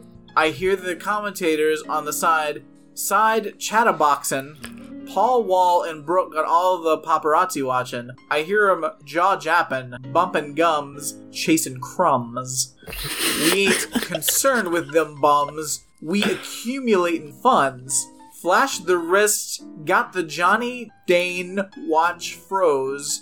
Five carat V V Yellowstone in my earlobe. I'm squashin' chatter when the light hit the pink ring. Starch and clean, white cuff on the lean. I Wow. Not only do I know, know this song, I don't know what half of these sentences mean. It's almost like a Christopher Nolan movie. It's a, a metaphor that's kind of obscure and strange, and it weaves into itself. I, like, it doesn't feel, really I, make a good point. I feel like I feel like Christopher Walken. Like, I got a Christopher Walken vibe. See me in the bins, because I'm Also, Balin are an old school, old school stag with the fifth wheel fallen. We got them talking, but really, they ain't saying too much. Just speculating with that gossip. Truth is, they don't know about us. This is not good. Like, I think that maybe you were reading the beginning and maybe there was like a rap intro that she eventually got, like it was over and then it was her time to sing in between. The the the lyric bumping gums and chasing crumbs. Wow. Let me go down a little bit. Uh, stop, stop, stop. I'm not listening. You can save your breath. I don't want to hear the rumors people are spreading. Why? Why do people go out of their way to bring us down? They don't know nothing about us. I see your lips moving, but I don't hear nothing. Nah. Everybody talking like they really know something about us. Like, fuck this shit. Hey, Hulk, Hulk Hogan's daughter, like, you suck. I mean, again, never heard the song in my life. And the lyrics are bad. Maybe it's catchy. I mean, the Cosmo Quiz is is a relic from two thousand nine, and things have changed. And just because it's who you are would have been, maybe it's changed now. Who's to know? Um, Alex, one quick question for you. And okay. That, of course, is continental drift are plate tectonics. What? Continental drift are plate tectonics. Gotta pick one. Ooh, wait a minute. Is this a joke, Brad, or is this for real? Continental drifts are plate tectonics. So, plate tectonics and continental drift are not mutually exclusive. Pick, choose one and why plate tectonics are continental drift. So, plate tectonics fuels continental drift, from my understanding, unless I just don't know what it is. So, so I which would one? Ch- I would choose plate tectonics. Interesting. Because... I'm going to choose continental drift. Huh? I'm going to choose continental drift. But why? Well, because I just feel like, you know, like, I'm more... I, I like the big picture of seeing the continents drift. Like, the plate tectonics, like, that's, that's like, the minutia. Like, that's the, that's the how, that's, like, the deep, un, that's the, that's the deep level understanding. I'm, I'm big picture. So I'm about continental drifts. I like to see the eventual effects of, not the inner workings. Big picture guy. That's me. That's who I am. Huh. Huh. I mean, potato, potato, tomato, tomato, I... continental drift, and plate tectonics. Okay. Cool, I guess. Interesting avenue for debate. Winter is far from over. By Monday, it's going to be a high of eighty. Boo. Low of sixty-seven. I just... Ugh, just want winter. I just want winter.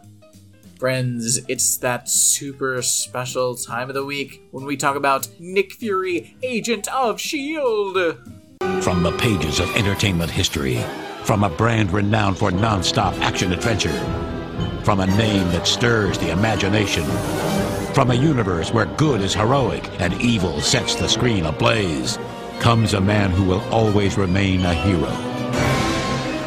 I'll get that vampire's blood if I have to suck it from her neck. Count Fury. Sir. Nick. Yesterday, Hydra stormed Tree Base, and they killed Clay in the process.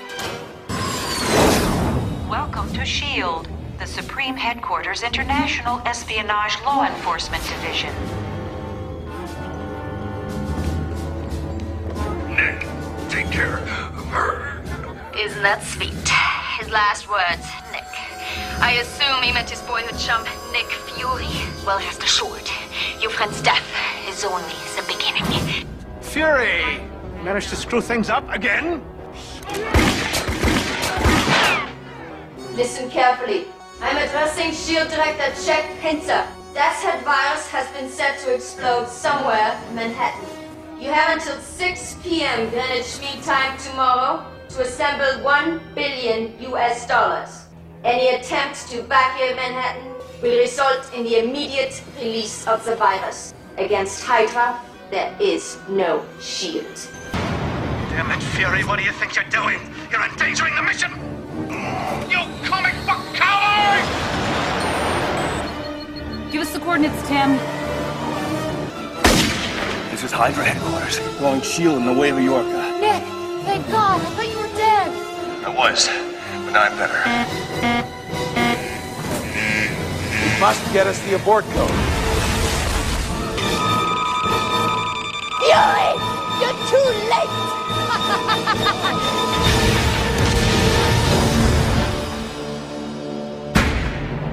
Fury!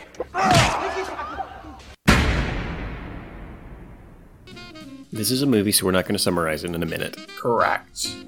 But this is the first movie that we've done properly, I would say, in a, I guess since Halloween or Christmas, but... Yes, uh, since Christmas. Since uh, episode four ninety-five. But I would say maybe the, the the first movie that is not holiday-themed that we've watched in a while. Mm, true. True. And it does feel good to get back to the roots of the podcast. And it feels great to get back to uh, Doctor David Hasselhoff. It really does. And to the uh, Marvel Cinematic Universe. So, how did you... I, I knew this was a movie because I think I've seen it out, or saw it out, back when you could go and buy D V Ds as a normal thing, where you would go and maybe peruse a, a Best Buy or someplace of, what D V Ds am I going to get? Because this movie is old. It's from nineteen ninety-eight. Made for T V. Clearly made for T V. It was a, it was supposed to be like a, a, a theoretical pilot for uh, for a series. Do you know anything about like how it aired, how it went down, where it didn't get made into a pilot? I no, I don't.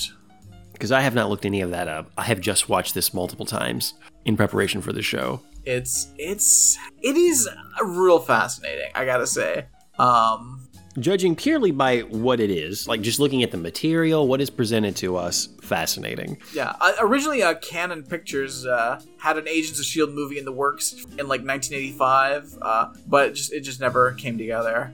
Um, but yeah, this this was this this was gonna be their uh, this was gonna be a T V series, which I mean, the Agents of S H I E L D series that we eventually got was very good. Um, but I also would have been interested to see uh, to see this. I mean, why not give this a, at least like a eight, twelve episode run? Just go for it. I, well, and it's also, it's it's so, like, it's so strange to me, because I, for some reason, I also thought this was earlier than nineteen ninety-eight. It makes sense, because it, but it's such a period of time. Yeah. Because this is, it's nineteen ninety-eight, it's like, like, before we figured out that comic book movies could actually be a thing. Like, but at the same time, it is like, I assumed this would be like that Punisher movie that is like, they've just barely taken a little taste of the Punisher and they've made a regular action movie. This is very heavy with like Marvel shit. Like, in a way I was not anticipating. Like, Hydra's the villain. Like, we got Baron von Strucker and like, uh, like, like the uh, Strucker twins. Like, Dum Dum Dugan, kind of. I mean, he's there. um, Alexander Pierce is one of the agents who is the guy that Robert Redford played in uh, um, Captain America uh, Winter Soldier. Like, this is, they're like really using the material to a level that I was not, I mean, it's not good. It's not good. But it's also much better than I expected. I, I'll go ahead and say that I, I really enjoyed my time with this movie. Yeah. It's it, campy and goofy. And I can, I can appreciate that. Yeah. And Hasselhoff is, like, great. Like, this is a, this is a great Hasselhoff part. Amazing. And, like, I think this may be peak Hasselhoff. Like, I think this is where Hasselhoff peaks. Like, he looks cool as fuck in this. I agreed. He looks Cause he's, awesome. Cause he's, yeah, because he's, like, he's old enough that, like, he's, like, just becoming, like, grizzled old man David Hasselhoff. But, like, he's still young and, like, in shape. He's got it. Yeah. He's also able to deliver his lines... Uh, Mostly. The script's There's... all over the place. I, I, I would say it's interesting how he delivers his lines and what he chooses to do in certain in certain instances. Yeah. But I would say that for everyone in the cast, especially the villains who were just chewing scenery like... Very bad. Very bad. You say bad, and yeah, if I was going to judge it on... I, I, okay, it, it is bad, but I would say in a good way. Like, this is a really good Ramjack movie. Like, it's it's enjoyable. I, I I will say, I think um, the, the main villain, Andrea uh, von Strucker, played by Sandra Hess, is bad. She's bad. She's not good. What she's doing Agreed. Is bad. Now, a lot of this is direction, and, like, like they're, they're, the dialogue is a lot, and they're having to say some things that are hard to say, but she is particularly bad. She is awful, and her accent work is terrible. I can't remember. There's at one point she says a word. I, I, there's a phrase where she says, "My father's trusted lieutenants." But she doesn't say the word lieutenant. She replaces the L with another letter to where it's like to tenants or something. Like it does not, it's weird. No. And it's not, the accent would not do that. She's just misspeaking because she's yeah, trying to, to wade is... through whatever accent she's trying to do. Yeah, because she's trying to do German and it's... It's like, it's some, like, Colonel Klink shit. Which is strange because, like, the other, like, her brother, who's, oh, in this it's, it's Werner uh, von Strucker. That's weird. Um, yeah, her brother is, like, he's, like, acting. Like, yeah. He doesn't have much to do, but, like, he's being German and, like, he's acting. And she is, she's a fucking cartoon. She's, she's the Mask.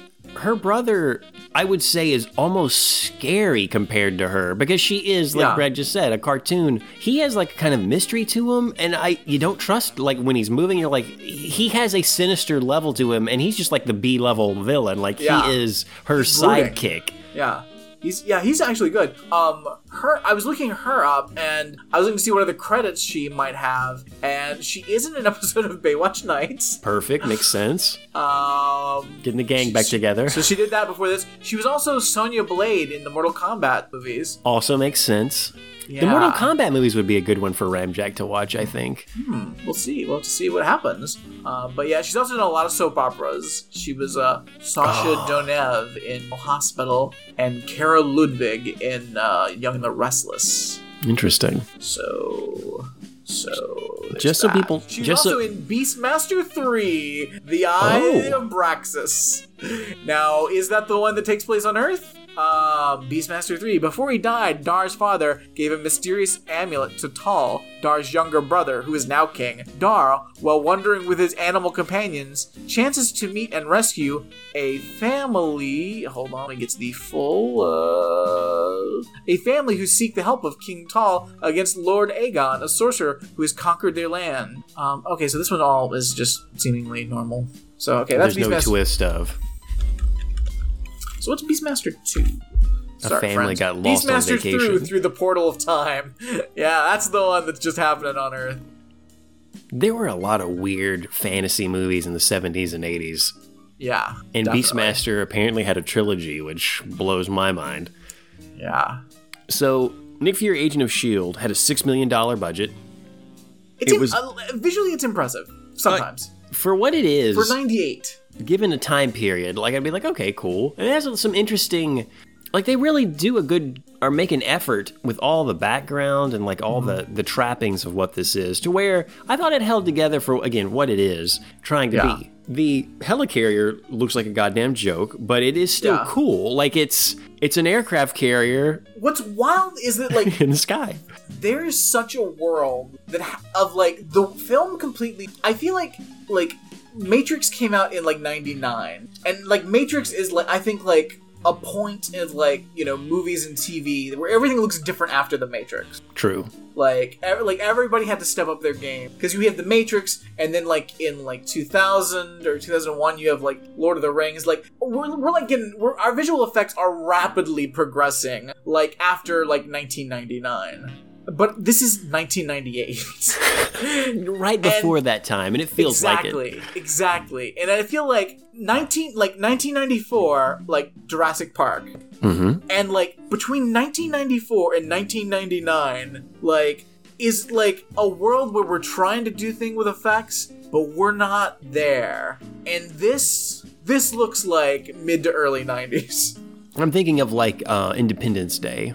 Also a similar feel from a special effects standpoint, and that was a major motion picture. That's yeah, that's ninety-six, and this again, this is T V budget. Um, so it's it's, but then I think like like Alias came out in like two thousand one. I'm just trying to think of another spy, you know, thing with like, and I'm like, Alias looked amazing. Like it's crazy, like in that little period of time, like there is a world, like the the world between nineteen ninety-eight and two thousand one is a century. It is insane.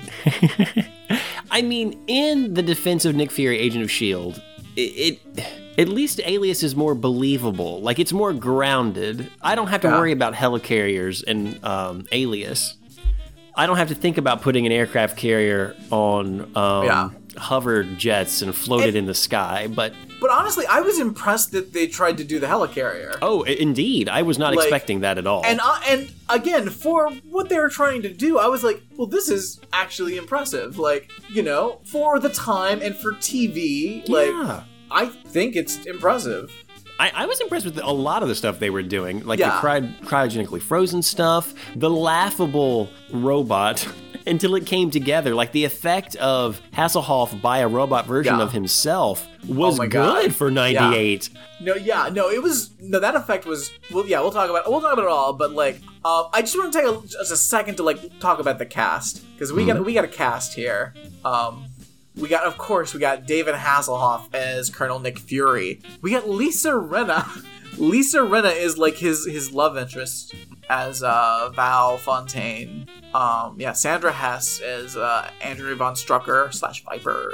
Uh, Neil Roberts is Alexander Pierce, who is British in this. Um, again, that's the same guy that Robert Redford plays in in the the uh, um, Captain America and uh, Avengers movies. Uh, Gary Chalk is uh, who they call Timothy Dugan, who's Dum Dum Dugan. No mustache, which was upsetting. But Gary Chalk was also, he was the voice of um, He-Man on New Adventures of He-Man. That makes sense. And yeah, and he was also like, apparently he's been Optimus Prime. Like he's he's the other Optimus Prime. There's like that main guy oh, that does okay. the Optimus Prime voice. And apparently like this Gary Chalk does it like anytime they don't have that guy. And you can tell through this that his voice is different. Yeah, he's got a like good voice. Like, his voice is leagues beyond. It's like, oh, this guy does voice work. You can tell. Yeah, he's, you know, he's in a just ton by him talking. Of so many things. He was also Man-at-Arms in, like, the two thousand He-Man cartoon. Um, it gets I'm to glad he gets... Because I, I heard his voice, and I was like, I know who the fuck is this? And, I, yeah, I had to do some digging to figure out who that was. I'm glad he got some camera time uh, away yeah. from, like, a cartoon facade, because... Yeah, you know, he's he, in a lot of things, too. He has like, fun with it. Yeah. He's, like, in everything. Like, he's he's very familiar. Um, let's see, who else we got? Uh, Ron Canada is in this, is Gabriel Jones. Uh, anybody else of interest? I don't think so. But, yeah, I, Lisa Rinna. Like, I was I, I didn't know Lisa Rinna was in this. Surprise. Like, that's wild. Like, isn't she on a housewife show or something? Yeah, she's been on, she's been in a lot of stuff. She is the only one, I guess, out of this cast next to David. And, oh, like, some of these other people have been in a lot of other stuff, but I mean... Oh my god, so when you pull up Lisa Rinna's IMDb, this is one of the things it says she's known for. I mean, I'm sure this is a big hit at Comic-Cons, or was, back in the day. Is she for what not... it is. Oh, okay. I was like, because like, she, she actually hasn't acted in that much. And I was like, why isn't... I'm not seeing it. But you actually... I didn't realize you have to go down to credited as self, and then you got Real Housewives of Beverly Hills. Like, yeah... She's, yeah, she's Dancing with the Stars. She's been on, like, every, you know, everything, reality-wise. She just lives in reality world, which is wild. So, do we want to go ahead and start with the plot? Like, take it yeah, through the movie? Because, I mean... Let's jump into this thing. Let's do it. It's a real wild film. We start with high-impact music, helicopter sounds, and we are just flying over the ocean fast. Mm. Dun-dun-dun. We see the waves coming in, and this actually is one of the effects that's probably the worst done. We fade from something that is not what it, it is to the actual going across the waves and up, and then we see an island, and this island is called Trinity Base, and we see a look into the cryogenic section of Trinity Base, and there's someone just kind of meandering around. Maybe it's their first day of work. They seem lost, just looking around, seeing what's yeah. up. Real lost. And then like this douche this like this douchebag he's like, hey, pretty crazy, yeah, we got this fucking asshole here that we've cryogenically frozen. He's a real douchebag, huh? Pretty wild, huh? Pretty wild. And then the guy's like, yeah. And then he shoots him in the stomach. I was glad. It's like, fuck you, dude.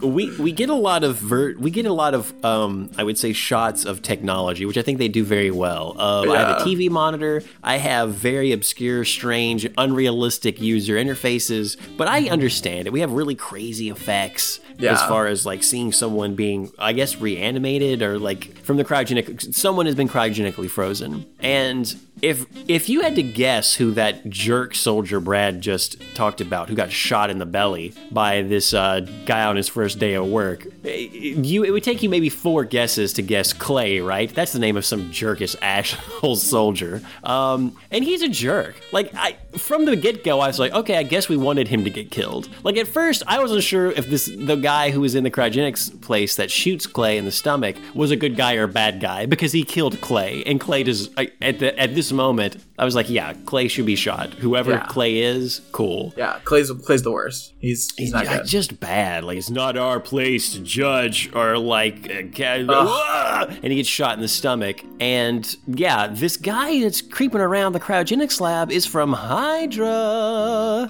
Now, I I know a, I know more than most people do about comic books, and Hydra has been a staple in the con, and like in the movies. So we, we have an idea, but just for my own, because it's not clear in this, Hydra was affiliated with Nazis, but they were the crazier version of the Nazis that helped Hitler, at least in the comic book world, right? Yeah, yeah, it was basically like, we want to have our own version of Nazis, so it's like, it's Hydra, yeah.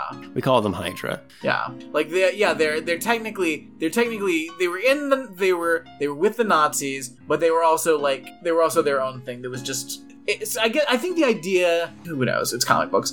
They can be Nazis, but we don't have to say Nazis. We can yeah. just call them something else, like, after the fact. Leaning and more we can still into, have them like... around. So that we're not saying that, not, that the Nazis are still in power, because I think that would not be great for comic Yeah, that would books, be a little but weird, we can have but... it be this evil organization still around that are from the Nazis. Don't call them Hydra. It's cool. People will I, I get think, it. I think, I think the Marvel Cinematic Universe has done a good job of, with doing that. Oh, yeah.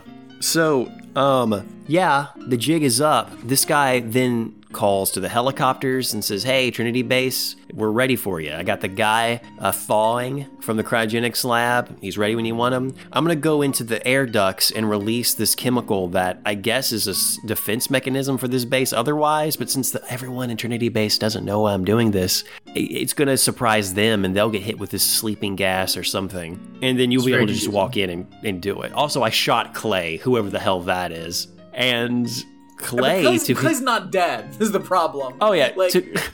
First of all, you shot him in the stomach. Like, shoot him in the head. Like, shoot him in the stomach is just a slow, painful death. There's a that lot of questions around that. Allows him plenty of time to, like, that. run around and do shit and say stupid lines because he says some things. The only person that I guess truly knows how to end someone's life is Viper, like the woman villain, because she will yeah. shoot someone four times before she's done. And that's a, that's a, that's a significant amount. Shooting someone in the stomach, it takes them a long time to die from. You don't die instantly from that. And it's very painful. But yeah, uh, Clay's up to some work. He's getting stuff done in the meantime. Can, let me just read you Clay Quartermain's first lines. Hell of a way to earn our keep, isn't it, Vaughn? Babysitting a corpse. Baron Wolfgang von Strucker, last of the great global boogeymen. Ours is not the reason why, ours is but to do and die. Fuck off, Clay. He gets shot on die, and you can, couldn't come soon enough. But this does also and introduce he, you to the the type of language yeah. that we're going to be using throughout this. Oh, and that's not Clay's last not, last line, because yeah, oh. um, Hydra comes in, and like they're they're coming in, and they're going to steal that that uh,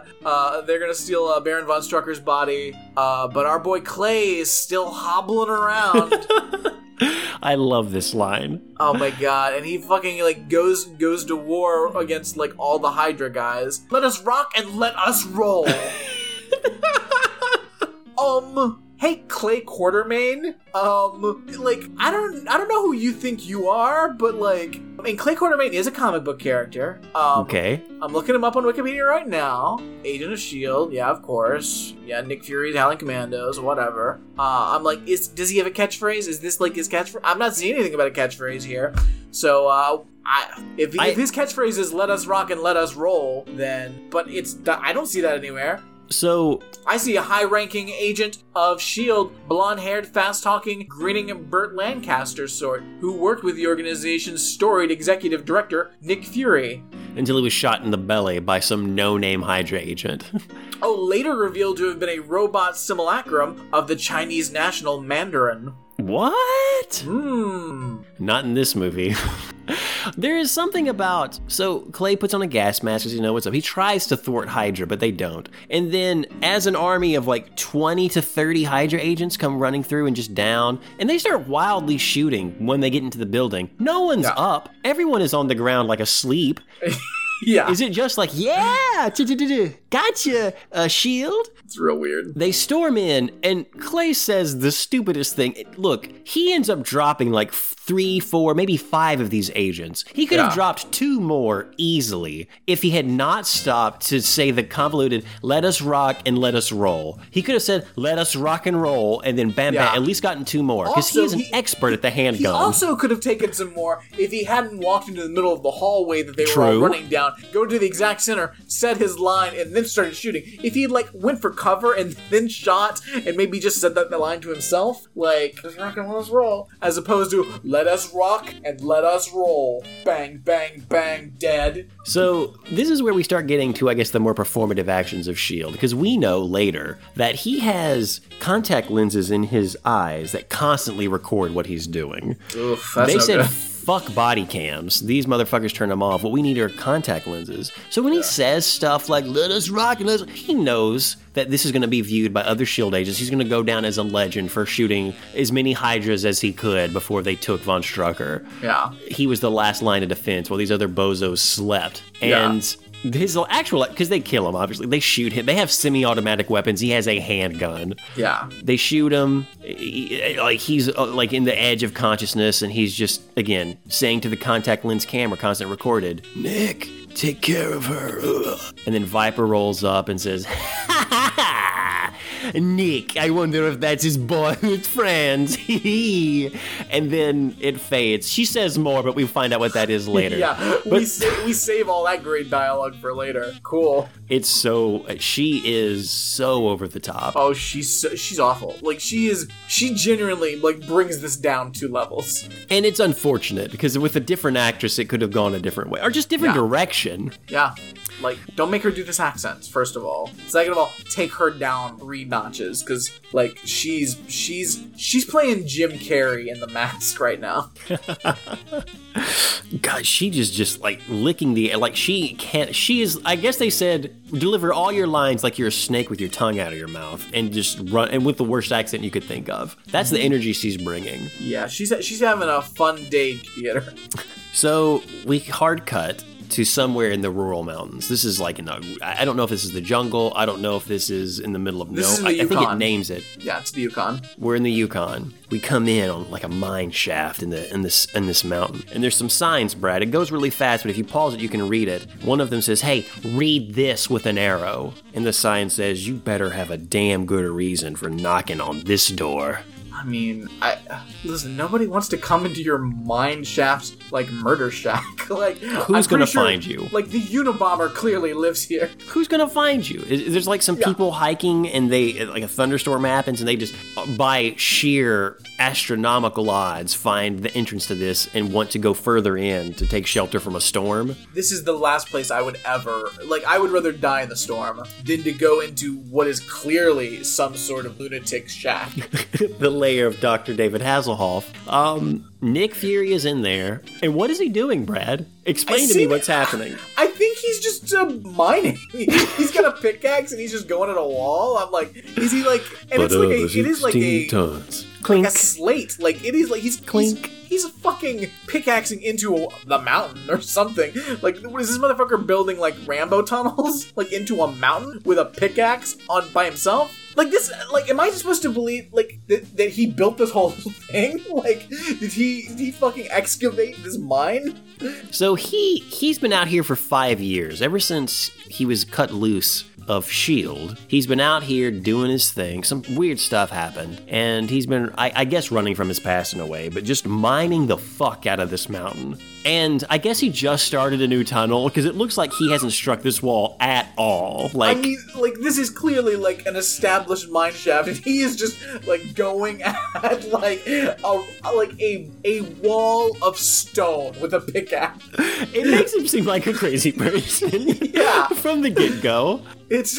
Like they couldn't okay, have found Nick a Fury. Place. They couldn't have made it look like he was like in the process of something, as opposed to like his first day with a pickaxe on a wall. I would have loved to have been on set and them uh, telling him just start picking at the wall, and David like questioning it for a second. Really? All right. I, see, I think that's that's the beauty of David Hasselhoff. You tell him to do, he's not going to question anything. He just goes for it, and that's what I respect about the man.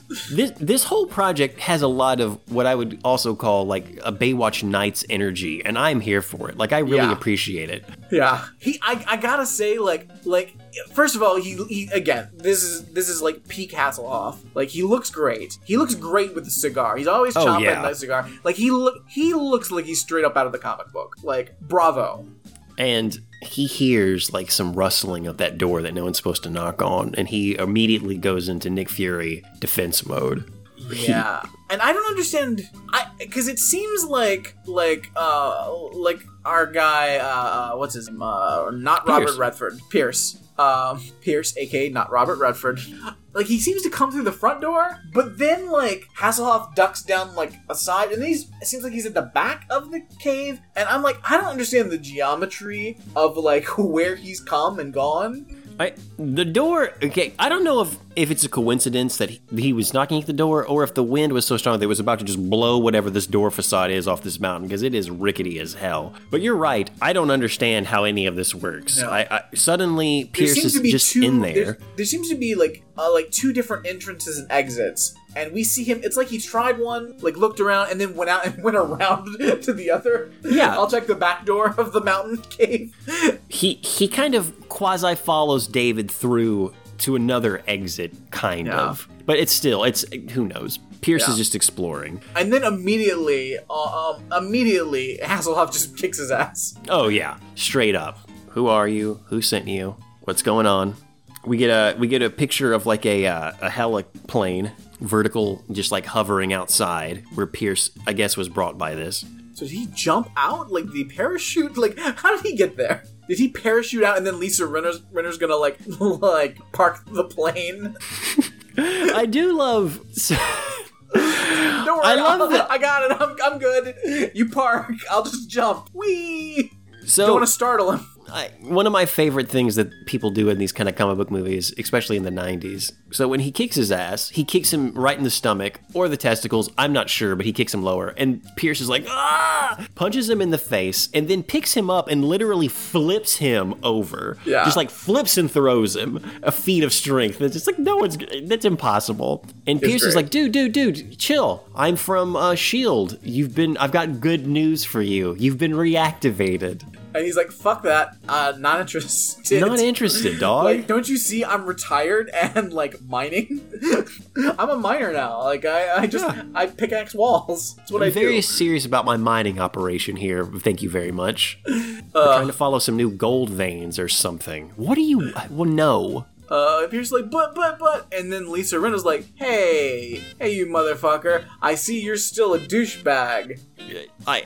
Now, we know as that there's some history. What devo- what uh, what we learned through this is that there was a uh, a romantic interest between her, uh, Hasselhoff, and Clay. The guy who got shot in the stomach, just so everyone says, the, the guy we... Good riddance. And there was a lot of that back five years ago. And da- seeing her, David's like, oh, they sent you too, huh? They're really trying to get me back. But it's news that Clay has been killed that straightens Hasselhoff's spine. And he says, sounds like someone at Hydra is really trying to get my attention. And I guess they got it. And then um, he's ready to go. I was just looking to see if there were any of her lines. Um, oh, I have them here, friend. I was oh, okay. You skipped over two of my favorite, like just just random goods. But if right. what which no, one no, no, do go, you no. have? Because she says I, a lot. Because I. I don't, I didn't think, I, I didn't pick up on this, but she says, um, and I don't know where this, I think this happens, this happens later on. She says, Nick, what do you want me to say? That it happened too fast between us? That Clay got in the way? I got scared, I walked, yeah, into someone else's bed. Oh, she fucked Clay! And then he Shit. says, and then he says, well, I learned that move, and then she says, well, I learned that move from you. Now, my question, does that mean that they both fucked Clay? Oh, totally. Yeah, they definitely both fucked Clay. Time to rock and time to roll. So, the first words that Doctor David Hasselhoff says to someone in this movie. Mm-hmm. And he says these to Pierce after Pierce says, hey, guess what? You're being called back. Ha- Hasselhoff says, well, unfortunately, Pierce, you're going to have to tell S H I E L D to shove it up their collective end zones. Oy. What? Oof. Okay, Nick. And the first words that Val says to Nick to let her know that she's there is she says, always a pleasure to see the old war horse chewing out the troops. What? I mean, like, the dialogue in this is, it is thick and molassesy. It is. Like, and it's just... It's ugh. it's hilarious. It's hilarious yeah. and campy and great. And it's probably the best thing about it. Like, besides just Hasselhoff in general, because he is perfectly... Like, he he knows exactly what... He knows exactly what movies he in, he's in, and he fucking owns it. He does. Um, but like, man, this dialogue is thick. It is. It is thick, and it is a chore. And I bravo to to to when they're able to pull it off, because it's hit or miss, and it's not their fault. Is this so? I think he sees her, and he's telling us as the audience, we don't know what's up. The exposition is, oh, he says, like, "Oh, Val," and he says her full name. She says something about blue blood treatment, so I guess she's like a princess. Or royalty, or maybe she's super rich. I don't know. And he says something about she's an expert. She's an expert in sexpionage. And he says this, I guess, just for Pierce's benefit, and so that we know that she's a hussy or whatever. That yeah. someone came between her and him and Clay, and any of the ways that that can like manifest from a romantic way. See, I wasn't sure if he said sexpionage, sexpionage, or if I was just hearing that. But oh okay. no, you heard it, friend. Okay, just checking. I wasn't. But they all get in the. Pl- helicarrier and well they're they get in a heliplane to go to the helicarrier because he's like, all right, they killed Clay, I gotta get I gotta get revenge or something. We gotta they're apparently Hydra's back, which is weird because I thought we killed their leader, and by kill I meant we cryogenically froze him. No big deal, that can never bite us in the ass again. On the way there, there's an odd scene where Pierce is just enamored by Nick. And it's like, hey, it's an honor to be, like, here with you. I graduated top in my class. And, look, you're a legend, man. Like, it's awesome to bring you out of retirement. And he's listing all the accolades he got in, um, I guess, whatever agent training he was in. And at one point, Nick says, how's your needlepoint? And I guess the joke is, and I guess Pierce gets it. At first, he's baffled, like, what? And Val laughs, and he doubles down on it, and it's like an insult. And obviously, we, we get that, but they don't let it just go. Like, it could have easily just been the yeah. scene, that's where the scene ends, like, how's your needlepoint? And they all kind of laugh. But no, they go through the rest of how this, they make it an awkward social situation, which is an yeah. odd choice. Yeah. Um. And again, so he, he says, like, needlepoint? Because Pierce is like, surely my hero didn't say this, and Nick says, yeah, needlepoint, kid. I'm making fun of you. Ah, don't worry about it. I'm just blowing smoke up your hoo-ha. Nick Fury, what? It is, like, everything is so overwritten. Like, every scene goes on twice as long as it needs to. Yeah. Like, I'm like, I don't know if we're just trying to fill time for, like, you know, ninety-minute T V movie or what's happening. But, like, are we just trying to make extra material they can cut? Like, I don't, I don't know what's happening. Um, but yeah, then we, we pull up on the helicarrier, which, again, for T V budget, is pretty good. Yeah. And bravo for trying. Like, because, like, I, you could have easily gotten away with not really doing it. I would say that maybe the special effects in this are better than Cleopatra twenty-five twenty-five. Oh, yeah. Well, Cleopatra twenty-five twenty-five is just screensavers. Like, it is it is basically flying toasters. But really bad, I would say, C G screensavers. Where yeah. this, at least they're trying, like, they're doing practical, like, scaled that's, models. So it's yeah, like Star Trek. It feels yeah, good. Yeah, that's the difference. That's the difference. Because Cleopatra twenty-five was that period just a little bit later than this. Like, early two thousands, when, like, C G was available and people were trying to do things with C G that they couldn't do. This... They're just barely trying to scrape by. It's a lot of models. It's a lot of, like, like we'll use a little C G I where we have to, but we know we can't do it because we don't have Jurassic Park money. It's a lot of bad model work, and it's... Yeah. But it gives a realness to it. Yeah, it's that better. I would it's say a, is I would, better. So much better than, like, yeah, early two thousands, like, trying to do, like, C G. when they get to the helicarrier, there's there's a goof where it tries to recognize Nick with both of his eyes for a retinal scan, but he lost his eye. Like, that was one of the last things that happened when he got Von Strucker. I also love that when he when he's looking at his agent profile, the way that he talks about uh, Von Strucker. And he says, yeah, of course I remember that guy. He, he, what? He's the one that made me lose this eye. I hate him. Rotten hell, you bastard. Like, it's just kind of petty, just like under his breath. Lost an eye to that motherfucker. But just like the pouty, you rotten hell, you bastard. It's just awesome. Yeah, it's great. It's so Again, great. David, awesome, thank you, I is what I'm saying. I, I, I will love, say that now. There is a reason we appreciate and love that man on this podcast. He's a fucking treasure. We get on the boat. We, yeah, we get on the sky boat. We say, everyone's introduced. There's the guy who is Optimus Prime, I guess, and other stuff. Yeah, he's like Dum uh, Dum like, Dugan. Dum Dum Dugan. We get the pencil pers- pusher guy, not pencil pusher guy. I guess the guy who's like, we'll say, acting chief or whoever, like whoever oh, yeah, his the, liaison is yeah, for the government. Director General of S H I E L D. And this guy, I was like, this guy is this guy's also terrible in this. Um, and now I think he's clearly being directed to be terrible, but he's like really, it's just over the top and grating. Yeah. This guy is on Riverdale. He's uh, Smithers. He's like the, he's Veronica's like butler and driver. No way. Yeah. Huh. Which I was like, oh, wow. I, Cause I, I was like, he looks kind of familiar. Who the hell is this guy? Yeah. Smithers. Wow. Good for him. Good for yeah, him. Good for him. He's still getting work.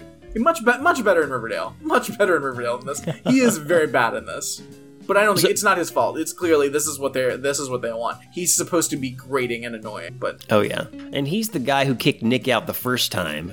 Can we talk about okay? We when when we first meet him, and he's got mm-hmm. his group of like you know the it's the high ups of S H I E L D or whatever, like the pencil pusher brigade. There's like a there look like seemingly like I guess a teen intern that looks like he's wearing like a bow tie. He looks like he's in like formal wear, like he's in a tux. Like did he come from the prom? Like who is this kid?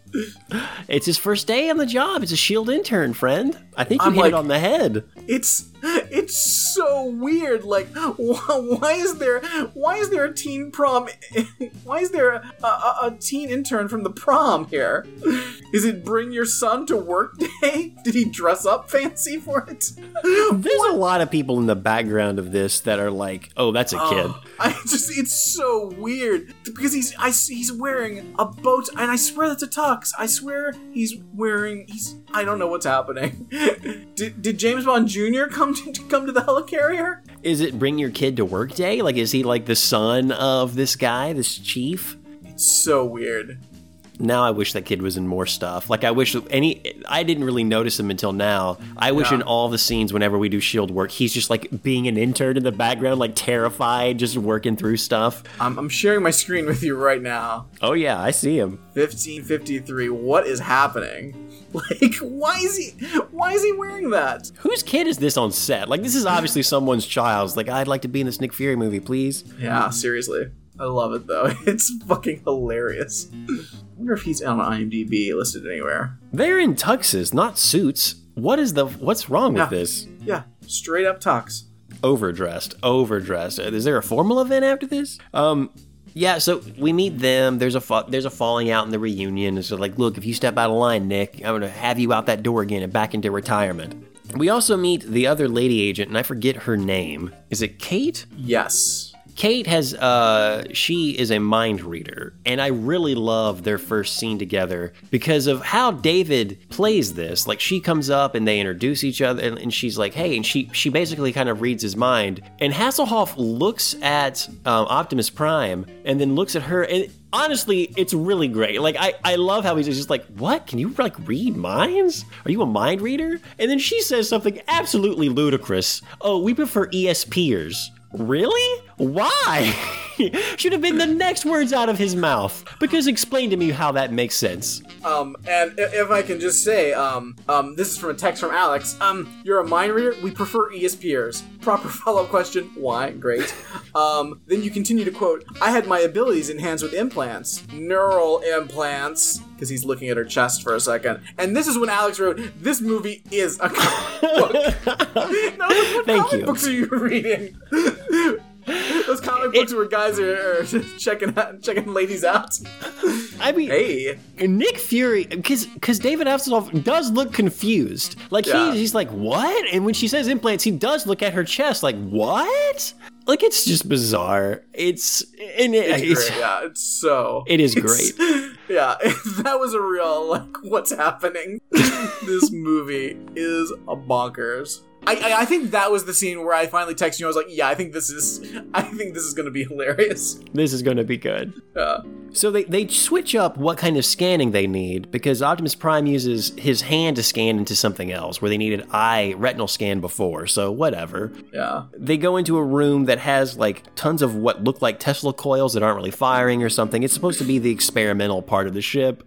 Yeah. Um, we meet uh, Ron Canada, who's apparently like their Q. Um, Gabe Jones. And Re- I was going to say he refers to Nick as Nicholas the entire time. So that's how yeah. you know they have a, a, a past. Gives um, him a kooky uh, shotgun that is only like scanned or set to him genetically. So if anyone else tries to shoot it, they get shocked themselves. Otherwise, he shoots shock at other people. That's great. I love it. Yeah, okay, this is going to only work for you. If anybody else tries to use this gun, it'll kill them. Yeah. It's pretty great. It's pretty it's awesome. It's pretty great. Pretty great. Uh, then we cut to absolute fucking horror.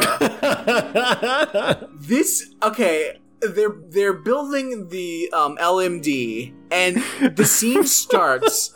They're pulling, like, this fucking, like, like, and I, this uh, the effects for this are amazing, by the way. It really is. Because they pull out this, like, basically, the this, like, rubbery flesh out of, like, a vat, and they're stretching it basically onto, like, a Terminator skeleton. And, and stretching it. Oh, and stretching it and, like, putting the eyeballs in, and it is... Like, clearly, this is where a shit ton of the budget went, because this thing is fucking amazing. Like, it's so goddamn creepy. Like, and they're just, like, they've got all these, like, wires coming out that they're connecting, and it's like, what the fuck? And then when... you see it, like, set up, and it, like, it looks good. Like, and it's clearly... Oh, yeah. A pro- like it's an it's an actual fucking, you know, thing they built. Like, this is not C G I, and this is not David Hasselhoff. They built like something that actually works. I mean, obviously they do some effects on, and they have, you know, Hasselhoff doing stuff, but there are definitely shots where this is just a for real fucking puppet they built, this fucking thing, and it's it's amazing. It is shockingly good given this time period and what it is, and yeah. It, Brad, I mean, we cannot convey through audio alone the sheer f- horror that this is. It is un- unsettling. When they are pulling the, this the this face flesh over, like, the T one hundred or whatever face, and you, like, see its teeth, and it's just looking out, yeah. Terrifying. When you see, like, cables coming out of its mouth, and it's, like, got dead, like, in other orifices, and they, like, Ooh. Take, like, tweezers and, like, put it in to connect, yeah. Terrifying. When they're shoving chips up its nostrils or in its ears, and then it suddenly grotesque. Its eyes move. Oh, it is a grotesque puppet. The stuff of so, nightmares. It like it was it was genuinely upsetting and amazing, absolutely fucking amazing. Like, oh, worth yeah. every fucking dime they spent on it. Um, and then they do a, they do a good like uh, you know composite shot where it's like act, you know they clearly like it's a Hasselhoff like, but they've done it they've done like lighting and like makeup to make it look like not possibly Hasselhoff. And, you know, it's basically, you got wires coming out of it. Um, but it looks good. So I have so many questions about the practicality of what this is. So uh-huh. What is this again, Brad? Uh, this is an L M D, a Life Model Decoy. A Life Model Decoy, which is the most convoluted, crazy name for what this is. Yeah. You can just say a robot. It's fine. Yeah. It's a Life Model Decoy. And this is programmed with his memory engrams? Mm-hmm. Sci-fi shit?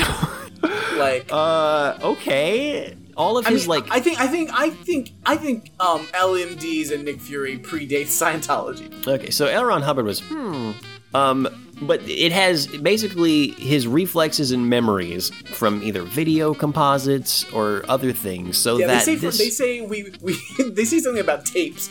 Like, we loaded the tapes, and I'm like, tapes? What are, what are we talking about? nineteen ninety-eight tapes? Magnetic strips? Are you fucking kidding me? You just shove chips up its nose. There's no tapes involved in this. What are you talking about?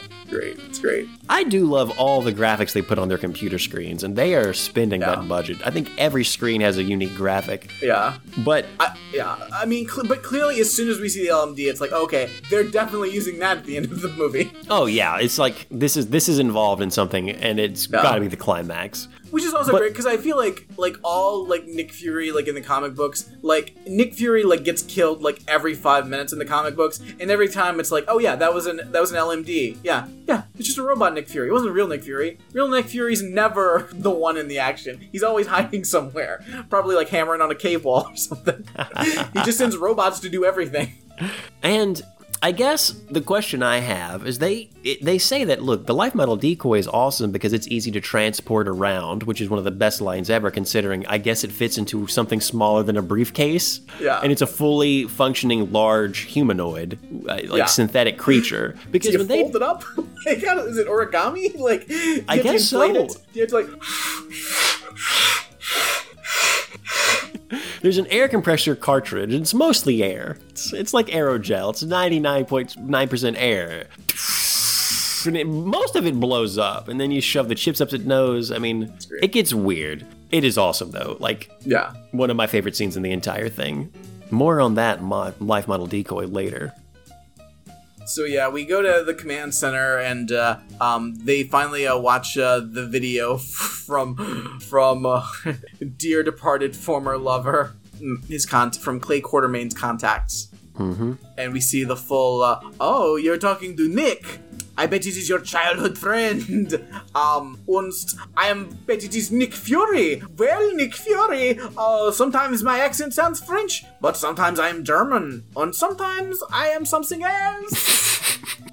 I'm a viper. I'm coming for my father. And you. What? And they're like, yeah, that's uh, that's Von Strucker's daughter. He's like, oh, he's got a daughter? Oh, yeah, he's also got a son who is terrifying. Look at this picture of him in the background. Wide-eyed, just like, looks like a traditional, ter- like, just scary. Yeah, scary. Terrifying fellow. Yeah, unlike that cartoon woman I just saw. That woman might have been Bugs Bunny in a dress. I don't know. She was a goddamn cartoon. But they need Nick's help to stop her because they've got history with the Von Struckers and they've stolen Dad's body. And apparently there was a virus that Hydra tried to unleash on the world to gain power over it. That what it was called, like, was it the Death Face virus or something? Death, Death's Head virus. Death's Head. And it's called the Death's Head virus because it greatly distorts your face as you're dying from it. Like, it's just, it will disfigure you. There was also that comic character called Death's Head that was like a, like a weird cyborg or something. And interesting. I didn't, I couldn't figure out how that was. I, I don't, may, maybe just a coincidence. I don't know. Could be. Like, I'm, who knows? They could have just used the name. Like, oh, There's, this is something else we could just throw in. I try, I tried to do some Googling, couldn't figure it out. So they got rid of this virus. They destroyed it. But there's a slight chance that they could reconstruct the virus with the help of the geneticist that made it, who just who got out of prison not too long ago. None of these people are killed. Good, because, you know, yeah, that's wrong. Uh, but and it's Armin Zola. Yeah. Um, whom sadly is not in a T V, uh, because he's that like villain that's like basically like his head is like a, a he's like a it's like a T V. Oh. Because um, he like digitized like his mind or something. Um, Interesting. Yeah, I think he's also in the the first Captain America movie. Um, as a oh. human. Interesting. I'll have to go. Uh, There's you, so many did, Marvel movies really, I want to go back and watch, but yeah, they're really digging deep, which is. I, again, impressive for the time. It's nineteen ninety-eight. Like, oh yeah, like. I, I, like, we're ten years before Iron Man. Damn. And when you put that timestamp on it, it is almost amazing that they're oh. doing this to this we're level. We're like a year before the first shitty X-Men movie. Ugh. We're before um, Blade, I think. Wow. Yeah. So they realize that they've got to find this doctor, like this um, virus maker, before the Von Struckers do, because they can use Dad's corpse to re-engineer this virus, and then they can use it as a terrorist weapon. So that guy's being held in Germany. I think the German Interpol uh, agents have him, so they have to go rendezvous with them and find this guy. Um, meanwhile, we get a scene in Hydra headquarters. Dad is in some sort... He's still in kind of suspended animation, thawing out, just in like in a vessel in the middle of the room. His son has his cheek up against the glass, just creepily just waiting for Dad. His daughter is in like a, a black veil and like in some sort of dress. Uh, all of her costumes are insane, too. Like... Again, just the, the fact her costumes are so over the top, again, leads me to say it's not all her fault. Like, they are making her into this fucking cartoon, but she's still very bad. Uh, oh, but yeah, yeah, we get we get to her, but her outfit is also, it's a terrible dress that does not fit her well. It looks bad. Very true. And it's got the, and she's wearing a robe on top of it. Um, that she requires the ghoulish, like, I guess Hydra agents? Are they undead? What are so, they? I, I mean, they look like, like they look like old-timey men in black, like, is what they look like. Because they're, like, just guys in suits, but they're, like, like super pale, like, white, like, bald, with, like, dark black glasses. It's, like, it's, like, how the men in black were originally described when that, before that became something else. Their their flesh is, like, an off-blue or something? Like, it's weird. Yeah. It's super, super pale. It's very, yeah, they're very vampiric. But they are here to serve. So when she takes off this ridiculous blue cloak, cloak that she's had on, just I guess she wears it when she's trying to talk to her father in whatever glass um case he's in, but she just puts her arms out and they take her clothes, like they just say, all right, let's take the robe, it's time for us to go do this. Weird characters. And I love it even more that later one of them has an affinity for, like, throwing a ball against a wall and just any little thing he can have is he of enjoyment. I don't know his... what he's throwing, because it doesn't sound like a ball. Whatever it is he's throwing, it's just, it gives them a little bit more character. Is that what a is baseball it, sounds like? Is that a ball and paddle sitch? Like, what's going on? Maybe that's why it annoys her brother so much, because he's adding clicks and t- to the ball throwing I, to make it like, sound like something else. And it it's just really, like, dude. It, I, I swear, like, I think the Foley for that, and I will get there, but that Foley for that scene is just somebody making mouth sounds. It's insane. Um, but yeah, so they've got, they've got like the T Vs. They've got basically a big Skype call going. Oh yeah. Osaka, Prague, London. Well, I, I guess Cairo. It's... It's this is so where all the- goofy looking. Like, they've got these big, like, steampunk machines with T Vs on the top. It looks ridiculous. And I know, you know, we're doing what we can, but... It is vertical video. Like, it's, it's inverted true. T Vs. And, um, yeah, I mean, there you go. It's It feels like a Skype call. And... or a FaceTime, and she's talking to all these former Hydra leaders. She's like, look, back in the day when you were with my dad, you guys were awesome. Now you're just kind of lame. Um, so I'm gonna, I, I'm gonna show you who's boss. I'm the new boss now. Dad'll be back soon. I'm gonna take one of you leaders from London, uh, the other Hydra guy. You thought he was untouchable and awesome. We got him here with a sack over his head. Let me pull out my four-barrel handgun, which is interesting. And shoot him. And by the, not only is she going to shoot him, though, but she has him, like, tied to a chair directly in front of her father's fucking yeah. cryogenic, like, coffin, glass coffin, and she shoots at, like, ha, like, she's lucky she didn't fucking shoot her father, because he's in the line of fire. And you know also, this. I know this, Brad. She's also having, like, an orgasm while she's shooting. It is... She is so over the top. In between each one, like, she's like... in between the shots. And I guess she shoots four because it's a four-barreled gun? I don't remember... There was a gun concept back in the early nineties that, like, you would shoot the bullets through electric charge as opposed to, like, traditional fire. Like, it would be electrical current that shot it. And it was four-barreled like this. And the concept was you could put, like, a whole bunch of bullets in the barrel, and because of the way it shot, you would just shoot them out, and there would be no, like, there would be, there wouldn't be that much recoil and stuff. And I'm like, is this that? And they're trying to bring in that kind of, like, weird tech thing randomly? I don't fucking know, but it's weird. She's got a it giant is, ring on insane. Her hand. Oh, she's terrible. Yeah, she's the worst. Um, so they're going to use, obviously they're going to get the virus from their dad. And the first thing they're going to do is bomb Manhattan and show the world who's boss. Fear Hydra. We will, um, death face virus your entire islands. Oh my gosh, she also does this terrible joke, like, uh, we should test it out first on that, that little that little island uh, off the coast of New York. And her brother, who's acting, says, uh, which which island is that? Manhattan! Manhattan! She walks away with him just cackling. It's Can like, you imagine what it's like to be her brother? Like, these two pe- these two actors are in different films.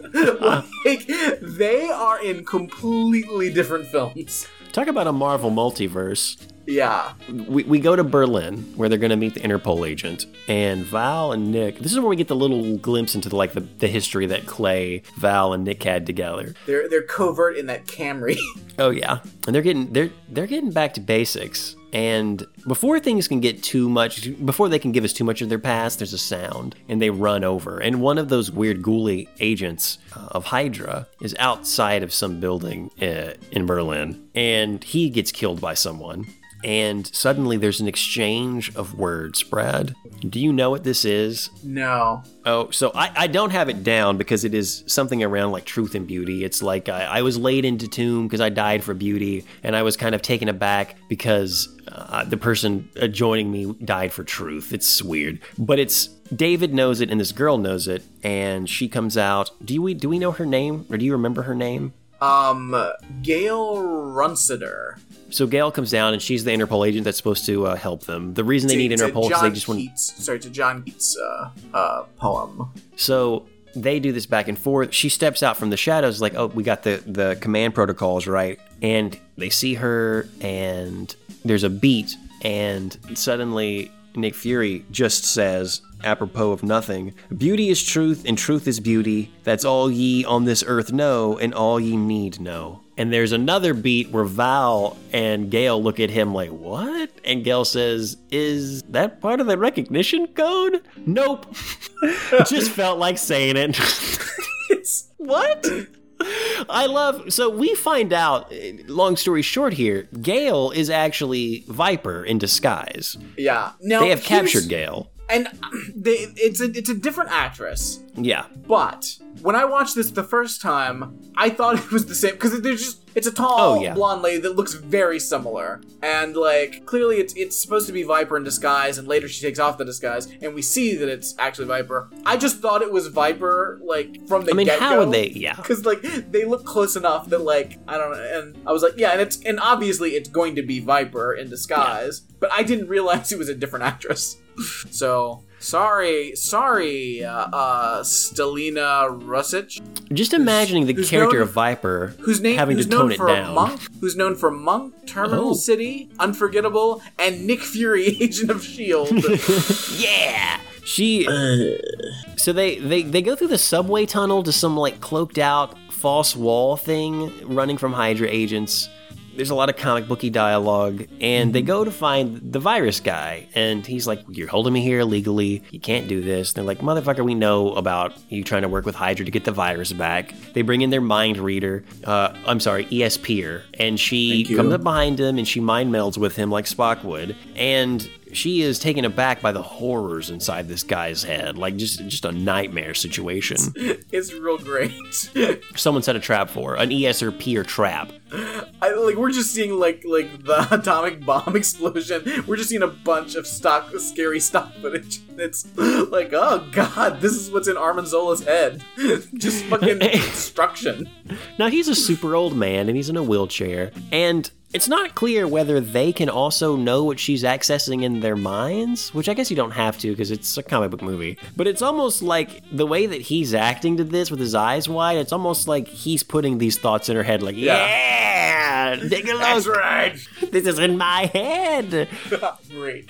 Like, I, I love the, like, just the idea of like, of like, okay, you're a psychic and you just put your hands on somebody's head and you see what they're thinking and you just see like fucking nuclear explosions. Like, it's what like the fuck? It's this, it's the scene from Willy Wonka's Chocolate Factory where they're like going through that weird boat scene where they see yes. disturbing stuff on the wall. It's that. Like it's like most people. It's like, oh man, what am I gonna have for dinner tonight? Oh, I gotta, I gotta make sure to walk the dog, and I gotta, oh, I gotta, I gotta, I gotta, I need to go take care of that back step. I gotta, I gotta go take, I gotta, I need to mow the yard. It's like, oh, okay, that's normal. And the other person's like, oh, did I remember to pay the electric bill? Better check on that. Okay. It's like I should, I should call Cheryl. I haven't talked to her in a while. And each other's nuclear explosion. Like what?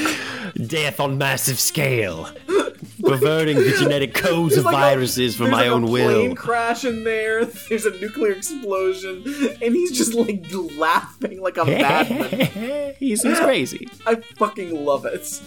So they wheel him off to get him away. She says, hey, I probed his mind, and yeah, they could easily re- re- like get the virus from her dad if they had this guy, because it would take him an hour or two. Like, he's like, guys, come on, that's kid stuff. And that's all our secret agent, our double agent needs to know. Not double agent, I guess uh, incognito agent, Viper needs to know. Viper gets Nick alone. She's like, look, I think there's a spy among us, and I need to get you alone. He he turns, he, he comes around a corner, and she has... I, I don't. She's opened up her kind of um, trench coat to reveal like a, a, a, I think a kind of revealing dress. She's got like stocking leggings on, and she's trying to seduce Nick Fury.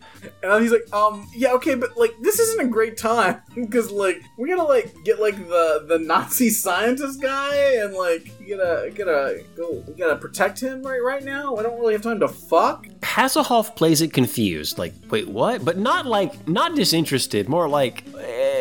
Like, it's like, look, and he says that, like, look, there's a lot of stuff going on right now, so let's just slow down the heavy breathing, postpone that for later. You tell me there was a spy here. Who's the spy? And then she says, oh, it's fucking me. Shocks him to the temple, uses an aerosol can spray to, like, get yeah. away, rid of her, like, uh, false face. Yeah, she she sprays her fake face away, which is when I realized, oh, it was a different actress. Didn't know. She I guess, it makes, I guess it makes sense that, like, of course, if it had been the same actress, she wouldn't have been able to do a different accent. That's ridiculous. True. um, she kisses Nick Fury and passes a poison along to him. Nick is unconscious. He comes back uh, to reality on a stretcher through the her- helicarrier. All shit's broken loose. They've got the professor guy, or the geneticist. They say, hey, we got this note. You're poisoned. When he runs some s- schematics. And it was basically just a setup from Hydra to, for us to give them exactly what they wanted. And then um, Nick Fury, mad at all this, says, Hydra has been jerking our chain six ways to Sunday. Now, it's important he says Sunday because he's trying to say Sunday, because that's the thing, like six ways to Sunday. But the way he says Sunday almost makes it, is he talking about an ice cream sundae? I don't know. It's a weird delivery of the line. And I say that also because in a few minutes, he's going to also make a weird reference to food. And I don't know what's going on. He makes a lot of weird references to a lot of things because, like, the lines in this movie are really something. They put him half naked into a blue glowing tube, then they're scanning him, and they're realizing the only way to really get you well, because you're going to die otherwise, this is a slow-working poison, is to get her D N A, because she must be immune to it because it was on her lips, and then we can reverse engineer a cure for you, Nick. But we got to get some something, her her D N A. And while Nick is in here, they say, how are you feeling? And then he says this. I feel fine, Gabe. I feel like a damn bratwurst in here. Could you get me out of here and get me some mustard?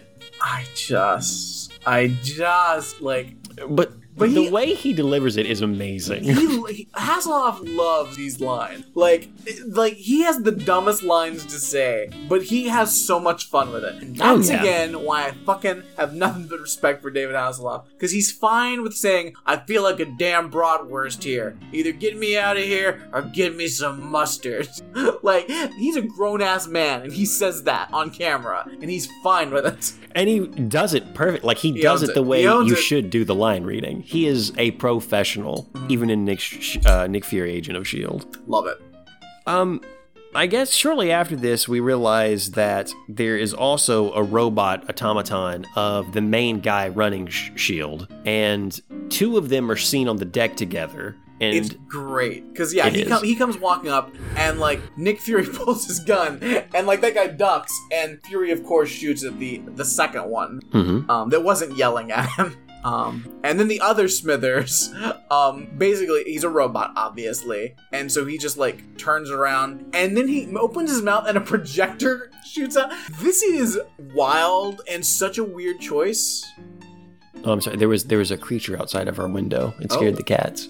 Uh, this is such a wild choice. Like, I, I don't... Like, again, they spent some money on this, too, because it is a weird and unnecessary effect. Because they, they basically sent a robot that looks like the director of S H I E L D just to come in and broadcast a fucking message from Andrea, or Viper. And she's like, hey, everybody, just so you motherfuckers know, um, you're either going to give us uh, ten billion dollars or, like, we're going to, like, shoot this virus in New York City.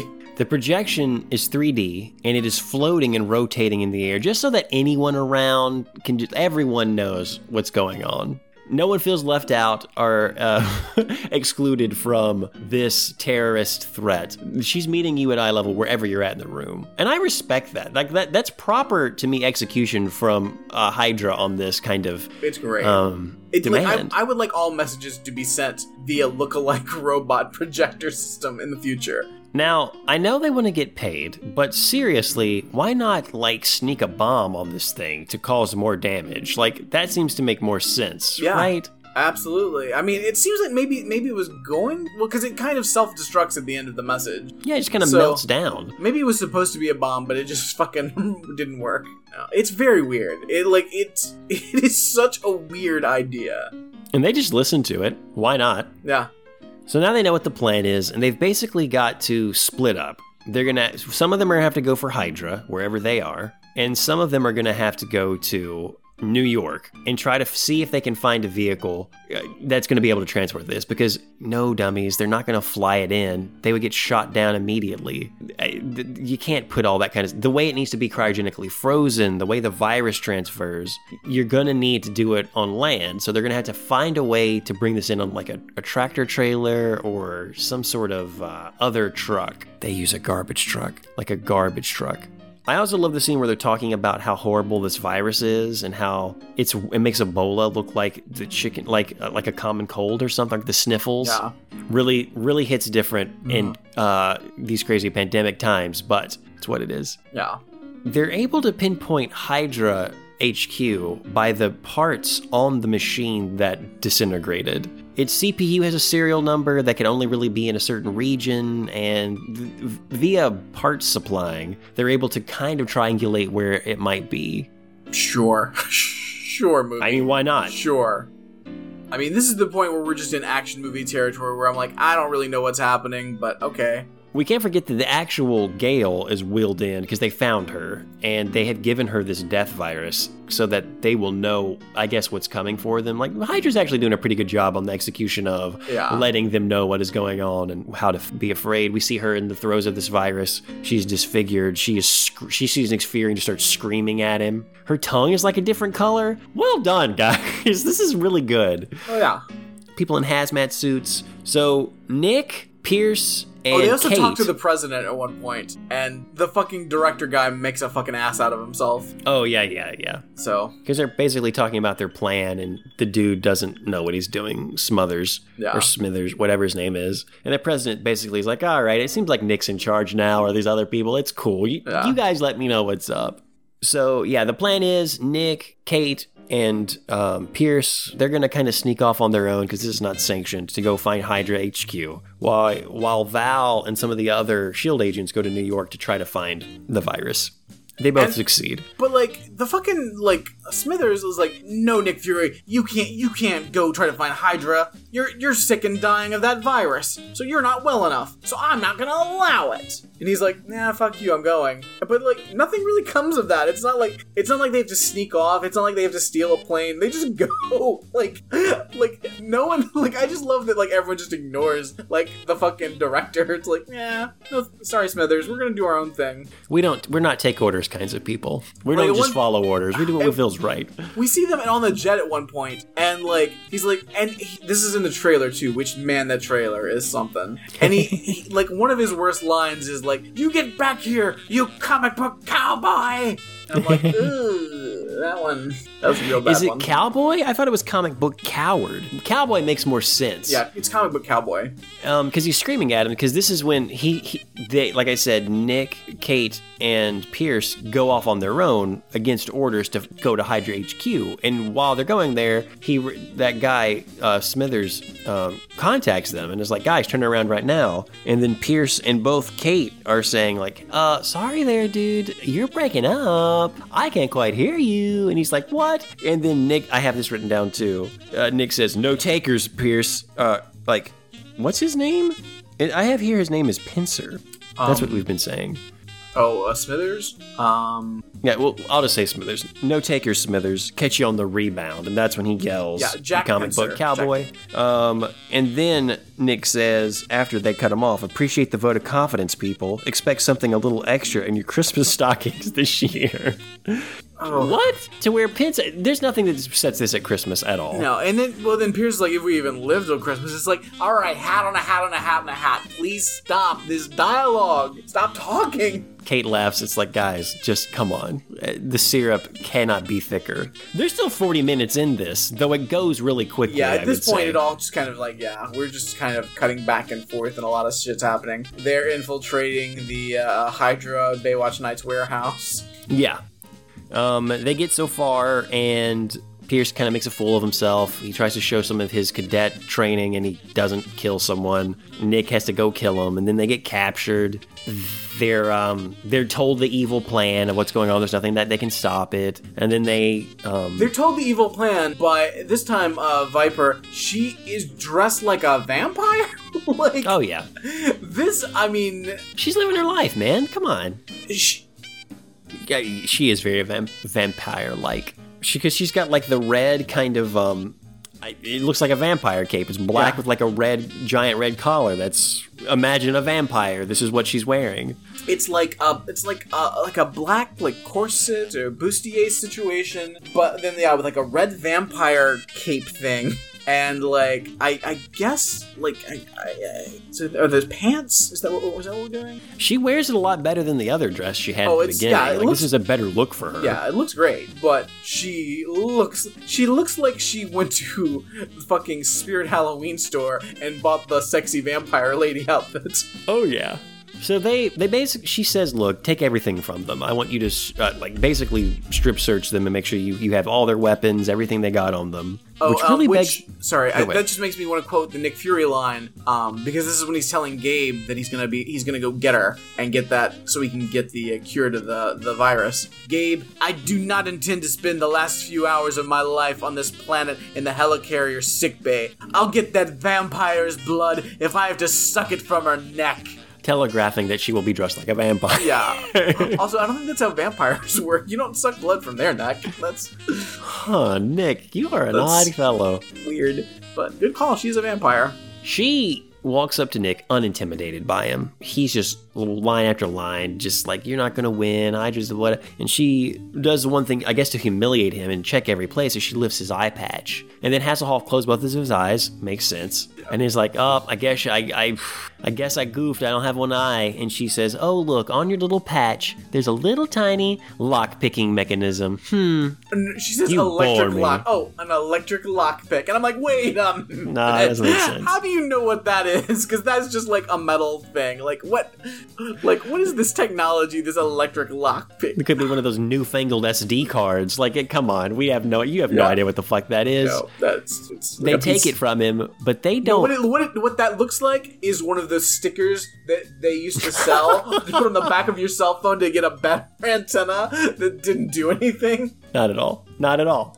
She she takes it. She's bored by him. Take him to the brig. They go to the brig. Um, she, David Hasselhoff, it's really cold in this place, and they don't have any other jackets on anymore. Kate and uh, Pierce are freezing, but Nick's got a high temperature now, because that's like the phase of this. And he's like, guys, she made a mistake. My tem- temperature may be one hundred three, but in this cold weather, I'm like normal. Okay, Nick, I guess, that's, I don't know if that's how that works, but... I mean, so I guess, he, uh, look on the bright side, but uh, that's not good. So he has a backup plan. The place they didn't look is in his eye socket, and he pops out a fake eye that is an explosive device. He pops it on the wall, he looks at uh, Pierce and Kate and says, take cover? They run to go take cover, and this is the kind of guy Nick Fury is. They take cover against the wall, terrified. He puts himself behind them between the explosion and him. And that's, I, I don't know why, it got me a little bit. I was like, awesome. That that joke where he's like, where he holds for things like, take cover. Um, that is such like a fucking Hasselhoff joke. Like, I, that was, I, I completely believe that was his, his improvisation. Like, that was all him. Because that's a goofy Hasselhoff joke right there. It explodes. They're now back. They're gonna. They're gonna. They're gonna take this Hydra base on the on the D L. At some point during this, Nick tells Pierce, because he's like, Pierce is beside himself. Like, I should have seen this coming. I should have. I. I should be. I'm gonna. I'm gonna basically give up when we get back. I, I'm going to basically, what what what is the word I'm trying to think of? He's going to resign? Resign when he gets back. And Nick says, shut up, dude. You, you're all you're all huff and puff. Come on, look, you have what it takes to be a good agent one day, maybe. You're a little bit too, too like, pencil pusher kind of guy right now. But look, you can do this. Pencil pusher's not the word I'm looking for. You're too much, I guess, cadet. But you got what it takes. And this, like, makes this guy's day. Little does Nick Fury realize that in just a few years, uh, when he turns into Robert Redford, he's actually going to be Secret Hydra, and he's going to fucking destroy everything. Bum, bum, bum. That is crazy. But by that time, Nick Fury's also going to be black. So it's going to be, like, a lot of shit happens between this movie and that Captain America movie. A lot. Wild. So they're able to get back into the main area of the Hydra base. And there's a showdown. They're able to, like, stop the rest of the Hydra agents from getting in. Like, they put down, like, a blast door. And now they have a blowtorch, and the Hydra agents are trying to get in to Viper, who's now fighting who she thinks is the real David Hasselhoff. And there was also a standoff with the scientist guy and David. Oh, he picks God. up David's gun. It's so good. Like, Armin Zola gets gets Hasselhoff's gun and fucking, like, like electrocutes himself and shoots his wheelchair out of the movie. It's so good. It's like, like this, he... and it's this, and like, like they, like old man Armin Zola, like he looks like so decrepit. He looks like he's ninety, and you just see this fucking man electrocute himself and fly out of this fucking movie, and it is glorious. Is there like a pre- like? Is there like a precipice? Like, does he fall into a hole? He falls off a platform for sure, but ah, as he's like, the wheelchair's flying back, and he just disappears. Yeah, he's just gone. Goodbye. Gone, turned to dust, like gone. I just, I wanted to pull back, and it'll be like that scene, like in the, uh, in the like the, um, the first Batman movie with the joy buzzer, and it's just like a fucking chattering skeleton. Fuck, these Q gadgets are on point. Thanks, seriously. Thanks, Gabe. Um, yeah. So David Hasselhoff and Viper fight. She thinks she she kills him. Like, it's actually a pretty nice little combat area, and she gets the best of him, and she shoots him with her four-barrel gun, and she's excited. She's like, and she starts gloating over his dead body. And then David Hasselhoff, alive behind her, says, hey, guess what, dummy? You killed that Life Model Decoy. Dummy. Your dad's a popsicle. Get it? Popsicle. And even she can't stomach this uh, kind of, like, that, cheesy. That, the, the popsicle line, like, that is truly, like, it is...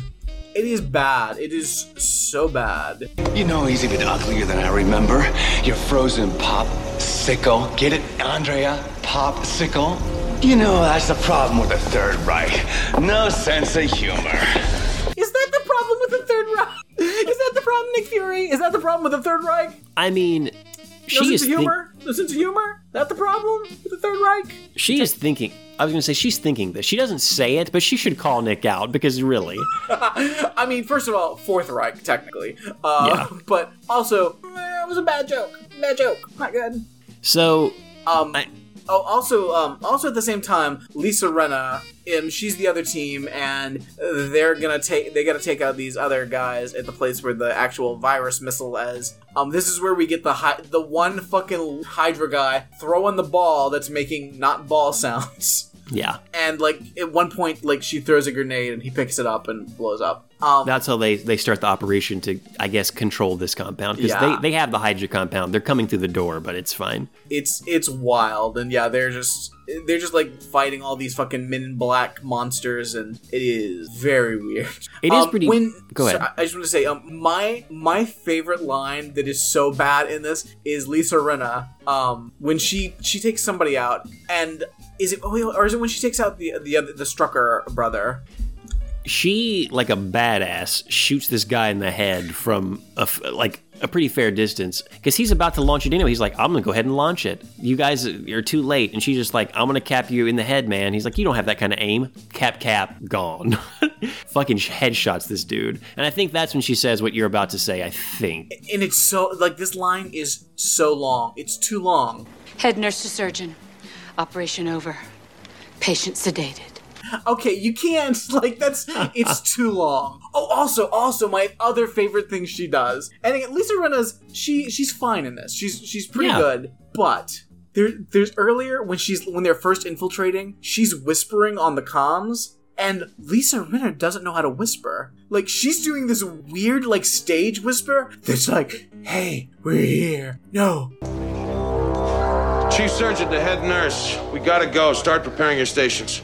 Weren't we coordinating our incision with the other surgical team? Shouldn't we wait? Just because Nick's out of touch doesn't mean he's out of the game, Timothy.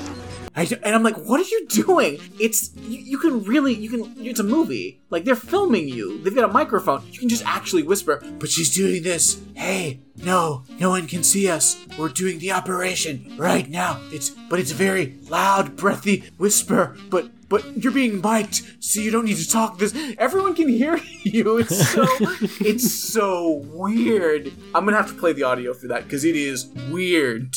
Like, that's not how anyone has ever whispered in reality. They're in the rafters, and they're about to descend upon this garbage yeah, truck gang. We're we're in the rafters. Hey, hey, hey, Dugan, we're in the rafters. We're about to attack them. Oh, wait, I think they heard me. Oh, crap, I better be extra quiet. Um, you don't, stop making your voice loud and gravelly. What do you mean? I'm whispering. I am the head surgeon. What?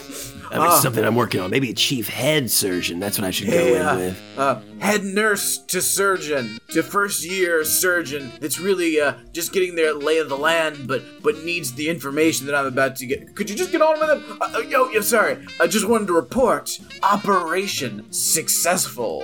That, okay, thanks. I got no. I'm not done. I'm not done. I'm not done. Uh, patient sedated, unlikely to wake up until after the operation, which I just said was successful. Um, patient. Patient still sedated will probably wake up in three to four hours once uh, sedatives wear off. Uh, I'll check in on them later.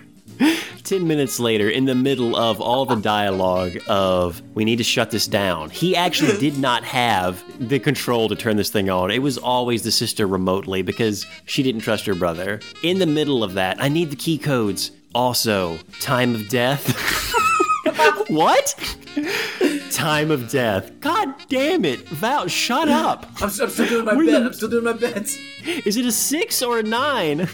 uh, so yeah, they've got to get the key codes to shut this thing down. So oh, yeah. uh, let's get our, let's get our Esper, our, our ESPer, Brad, ESPer. Our uh, we got to get her to psych to psychic out the codes. She gets it from Viper, and there, like I said, there's some, there's some.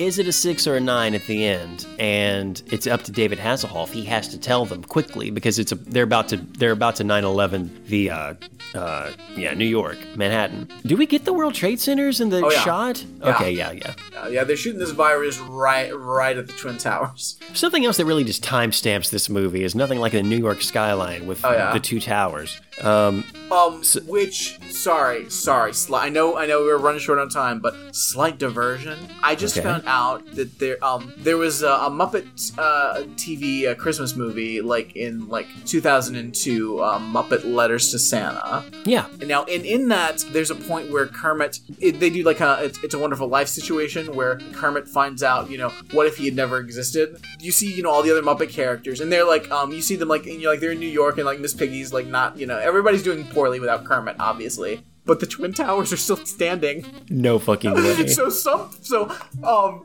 and this was in two thousand two. So um, hey guys, um, what did Kermit do with nine eleven? Holy shit! nine eleven was an inside Kermit the Frog job. The Muppets the whole time. I mean, I love Kermit the Frog, but like he did nine eleven, so I mean, I mean that's canon. That's part of yeah. the Muppet. I mean, this is I, a real Muppet movie. I know it's not easy being green, but like there is no excuse for the bombing of of the Twin Towers, Kermit. That does raise a lot of fucking questions. We yeah. have to watch that uh, in Christmas in July or next Christmas just to yeah, get to the I, bottom of I it. I just found out about that last week, and it it shakes me to my core. Like, they didn't change. It was two thousand two, and they didn't change it. Like, why wouldn't you change it? Because I think they had, like, stock footage of, like, New York with the Twin Towers, and they just didn't get other stuff. They didn't use other footage. Like, they just left the Twin Towers, and they're like, ah... Who cares? Surely it wasn't filmed and, like, edited and then put on a shelf for a year or two. That would be crazy. Yeah. I it mean, had to be they just used stock footage. I mean, because it, it was it came out in Christmas of two thousand two, so seemingly they would have been making that, you know... No excuse. In summer, like, spring or summer, like... That's weird. Like, definitely, they definitely knew about nine eleven by then. Like, you think you just, like, use any other footage, but, uh, I don't know, I gotta go back and check that out, because that's amazing. But yeah, so Kermit the Frog did nine eleven. Uh, back to Nick Fury. So, they win, and, uh, Hydra loses, is a big defeat for Hydra. Uh, Viper thinks that they're gonna win. It's like, look, Nick, you may have stopped the people in New York, but my guys are about to go through that blast door. And Nick says, uh, the helicarrier's over, uh, Viper H Q. I mean, uh, Hydra H Q. And And then they look up, and yeah, uh, the shield descends upon this place. And pretty soon they have the compound under um, under their control. However, Viper is able to run over, start another countdown, and then es- escape with her dad in his cryogenically frozen thing through the earth. Yeah. Um, underground, just like whoop, like a little tube system, whoop, and she goes down. And apparently they've her. already gotten her D N A off camera, so... Oh, yeah. Uh, it's probably... The whole place is lousy with D N A. She left her cape. Probably she's worn that cape a lot. You got some D N A on that. It's true. Her gun, maybe. Nick Fury speculates that she's got to be halfway to China by now. They literally just went. That thing was going yeah, so slow. You could have easily go in there. You could have easily stopped them. You could have. You could have just shot them both. Right, just shoot through the glass, and like you got them. It's so weird. But that's that's it. We kind of leave on that. Well, not going to leave on that, but that's like where it starts to wind down. Yeah. We go back. Nick is back, I guess. Yeah, he gets a cure. He gets the cure. Um, fucking Smithers comes in and is like, I'm gonna get you, Fury. You, you, rah, rah, rah, rah. As like, he's like, I'm gonna put, you, I'm gonna write you up on charges. And he's like, oh yeah, um, do you get all the charges, including this one? And he punches him, knocks him right out. Ooh, he got him. Punched his boss. Cool. Everyone's fine with it. Yeah, yeah, every, everybody. There was a really awesome, awkward, like, long stare of awkwardness with Gabe and Smithers. At one point, I just remember it being like Gabe was putting him in his place with just like a, a death stare, and Smithers kind of like slithered off. But Nick then goes out to, I guess, an out uh, like an outlook or a balcony on the helicarrier, and Val comes up, and they have a little bit of a rec- he's like, "Look, when I almost died back there from this virus, it made me think maybe I maybe I lost more than just my job when I left S H I E L D back then." She sees this as an apology. He's like, I wouldn't go that far. I mean, Clay's dead. So I guess things will be okay. She's like, you know what? We're going to make it through this. Welcome back to S H I E L D. And then that's how it kind of ends. It sets it up for more adventures with S H I E L D, with Pierce and Kate in the gang. Old Gabe giving them gadgets. Oh, yeah. That uh, ain't the end, though, Brad. No. Uh, we cut to, and uh, uh, Viper... Um, wearing like a like a little sexy dress and like a little robe um and a veil, like she walks into the room, and oh, her unfrozen gross father is alive, and they've got a very uh Trump Ivanka sort of thing going on. Yeah, it's very weird, like, but I think it's more on her part. She's really caressing her father, and it's it's gross. I don't like it. And he looks like he just got unfrozen too, like that. Ugh, he's, he's not looking great. But yeah, they're laughing and gonna do evil schemes or something. Hydra's back. We're back we're back. May take us a few years to recover, but we'll recover. And that's the movie, man. That's that's, that's it. That's it. That's Nick Fury, Agent of S H I E L D. Who won and who lost? Eesh, who won? Who lost? I Did Smithers lose, I guess? He got punched out. Smithers loses because he's not going to be there. I mean, even if this had yeah. gone to, like, the show, eventually, I, end of season one, Nick would have been, like, back at, as Chief of S H I E L D. Yeah. He made he's made to look a fool in front of the President of the United States, which, come on. Yeah. No one respects him. He straight up loses. And all it really took was Nick to come back and get it. Show everyone what a real leader's like. Yeah. Who won, though? I maybe... Uh... Huh. I think Viper could be in that mix. Her plans got thwarted, but her dad is back, which is really good for her, and they'll have That's more true. plans. They got her brother's dead though. Her, br- her her her brother that could act got shot straight up in the head. That patient is dead.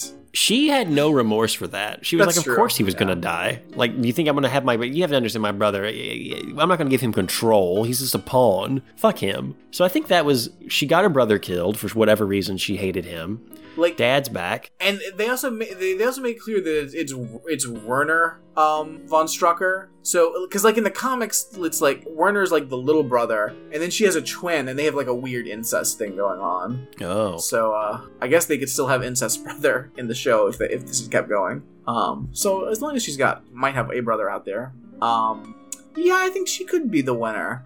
Nick goes on a crazy adventure and he's back. He's no longer mining, but maybe he wanted to mine. What about Pierce? He, he was like, he was on, a, this was his first mission and he saved the world. What a doozy of a first mission, man. Yeah, I think Fury. Pierce wins. Pierce wins. He also won the respect of Nick after all, which is all he wanted. So I think he's, he's coming up, so he wins. He wins. It's true. This. And in a few years, he turns into Robert Redford. Huh. Well, there you go. And then betrays S H I E L D. I don't know, a bad guy. But, you know, hey.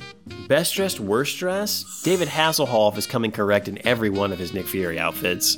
Dude yeah. is badass. And honestly, as much as we've talked shit about Viper, and a lot of her costumes are ridiculous, some of them are good. And some of them, like, yeah. she wears very well. Oh, yeah. She's an attractive lady. Um, I think her last her last rig out is pretty good. I, and the vampire one is actually pretty good. It's just ridiculous. The it's, vampire one is actually kind of pretty cool. I like the... I, I could go vampire. It is ridiculous, but it It is, it is a good outfit. So to me, it's either Nick Fury in all leather, like just like black, mm-hmm. badass, I am the Nick Fury of the comic books, or Viper in her uh, vampire attire. You know what? I think this is the only time we... I think this is the only thing we can give her. Let's give it to Viper. Let's give it to Viper. Worst dressed? Probably that intern. Yeah, it's, it's the it's the prom oh, intern. He's in he, suits and I'm wearing a tuxedo. Shit. Is he deep undercover at the prom? Like, what is he? Like, did, does he? Is this like his first day in S H I E L D and he thought he was James Bond? Like, is he? What is he going to the to the baccarat table? Like, what's happening? I thought this is what we wore. I'm sorry. It's just uh, the only frame of reference was James Bond. Classic intern mistake. I love it. I think that's. I think that's. Yeah, uh, yeah that's he it. loses straight up. Worst dress. Any final thoughts about this, Brad? I thought it was a fun ride. Thank you so a, much yeah. for sharing this with me, friend. It was a. Fu- it was a more of a. Fu- I've had this like on my Plex server for years, and I've never actually watched it. So I'm glad. Glad it finally happened. I'll go ahead and say it. If you had to choose, if you had to watch either this, Nick Fury Agents of S H I E L D, or Tenet, go Nick Fury Agents of S H I E L D. Much yeah. more of a fun movie. Definitely. Like, have a couple of drinks and watch this movie. It is a good time. Oh, yeah, it's it's fun. It's funny. And I think that's it, ladies and gentlemen, for episode five hundred of Ramjack. It has been a pleasure mm-hmm. to bring this show to you for five hundred episodes over yes. the course of ten to eleven years. And to be here with uh, my good friend, Brad. Indeed. We, this real... podcast has gone through a lot, man. We've gone through a lot. Truth. It's a real party. Real party. I'm not mad, but I would like to hear your excuses for not sending us all the ideas in the world for episode five hundred. Yeah. And yeah. if you and that's cool. I get it. I get it. Some people just like to listen and not participate. With other podcasts, I'm very much that person because I don't want to meddle. I I I I just want something to be unadu- like uninfluenced by me and delivered to me. I get it.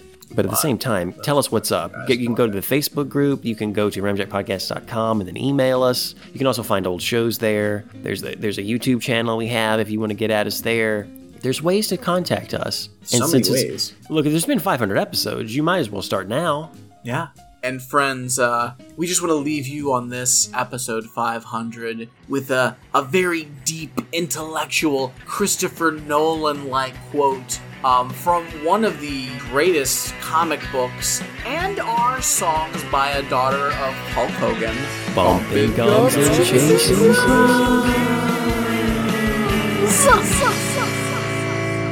no, no idea. No idea what this song is. I, I need to go find it and listen to it because I got to hear the melody. I got to hear the actual song itself. It's it's a thing. It's a thing. I mean, I, I I would recommend you watch that uh, a video of the of the of the monkey eating the edible arrangement. I will and, do. All, uh, I'm going to go watch that, mo- that that video of the monkey eating the edible arrangement.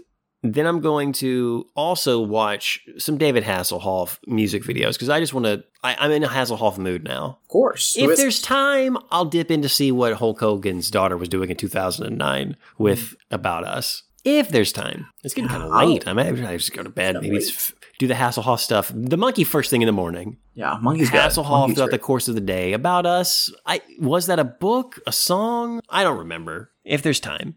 Uh, Alex, I just got an email. There's some great deals on four-day tickets to Universal Studios if you're interested in uh, uh, doing something insanely stupid during a pandemic. I am not interested, but thank you very much. You just you know, I mean, the Fast and the Furious ride's waiting for you. So just saying, you go, you go get a butterbeer and then go on Fast and the Furious. I mean, if it was not pandemic times, I'd come down and go to Disney, obviously. You don't want to eat a Harry Potter ice cream and go on the Simpsons ride? if I'm going to spend time in Orlando, I think I'd go to Disney first and just do everything that there is to do there again, and then go to the other parks just to figure it out. And if there's time, maybe I'll drop by Universal Studios. Maybe I'll look up that song. Was it by Hulk Hogan's daughter? Or was it, what yes. was it, Gravedigger? I know it was some wrestler's child, a song about us, maybe? I I was supposed uh, to look it up uh, after the podcast. I just did not get around to it. Weird. Super weird. Yeah. Happy five hundredth episode, friend. Happy five hundred. Can't wait to see the next five hundred. Episode one thousand. Send us your ideas now. Yeah, motherfuckers. You slacked off this time around. But wait, but for episode one thousand, um, it's all on you. Because, guys, we're coasting for the next five hundred. We've worked so far. Now we're taking it easy. Why not? And for the next five hundred, we'll work really hard again. Yeah, it's, it's a five hundred cycle. Mm-hmm, mm-hmm. They ain't ready.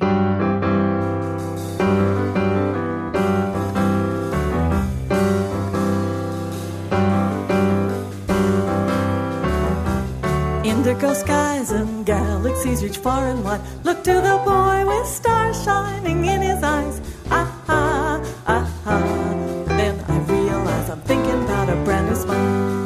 Crystal blue streams, he's running, catching fireflies. Living the dream and I'm oh so proud he's mine. Ah-ha, ah-ha. Then I realize I'm thinking about a brand new smile. There was a time when stars kept falling. All the night sky was black. From deep inside a smile was calling me, and now there's no turning back. Silvery moons, caravans and midnight rides, humming a tune, soft mist falling from my eyes. Ah, ah, ah, ah. Then I realize I'm thinking about a brand new spot.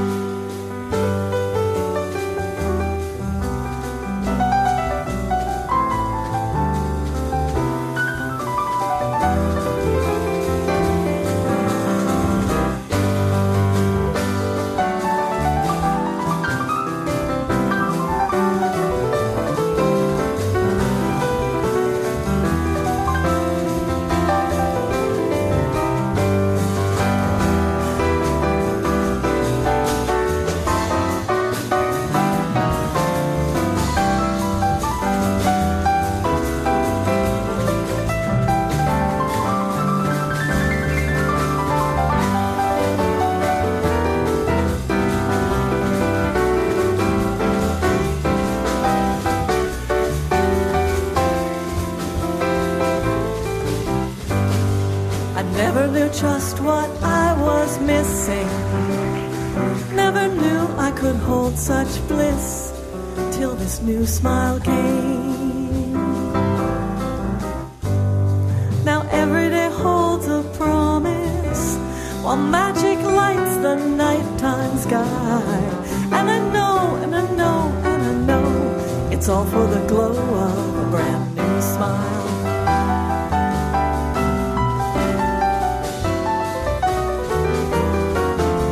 Look to the stars, look to the heavens, and you may find, you will find silvery moons and caravans and midnight rides, humming a tune, soft mist falling from your eyes. Ah, ah, ah, ah. Then you realize you're thinking about a brand new smile.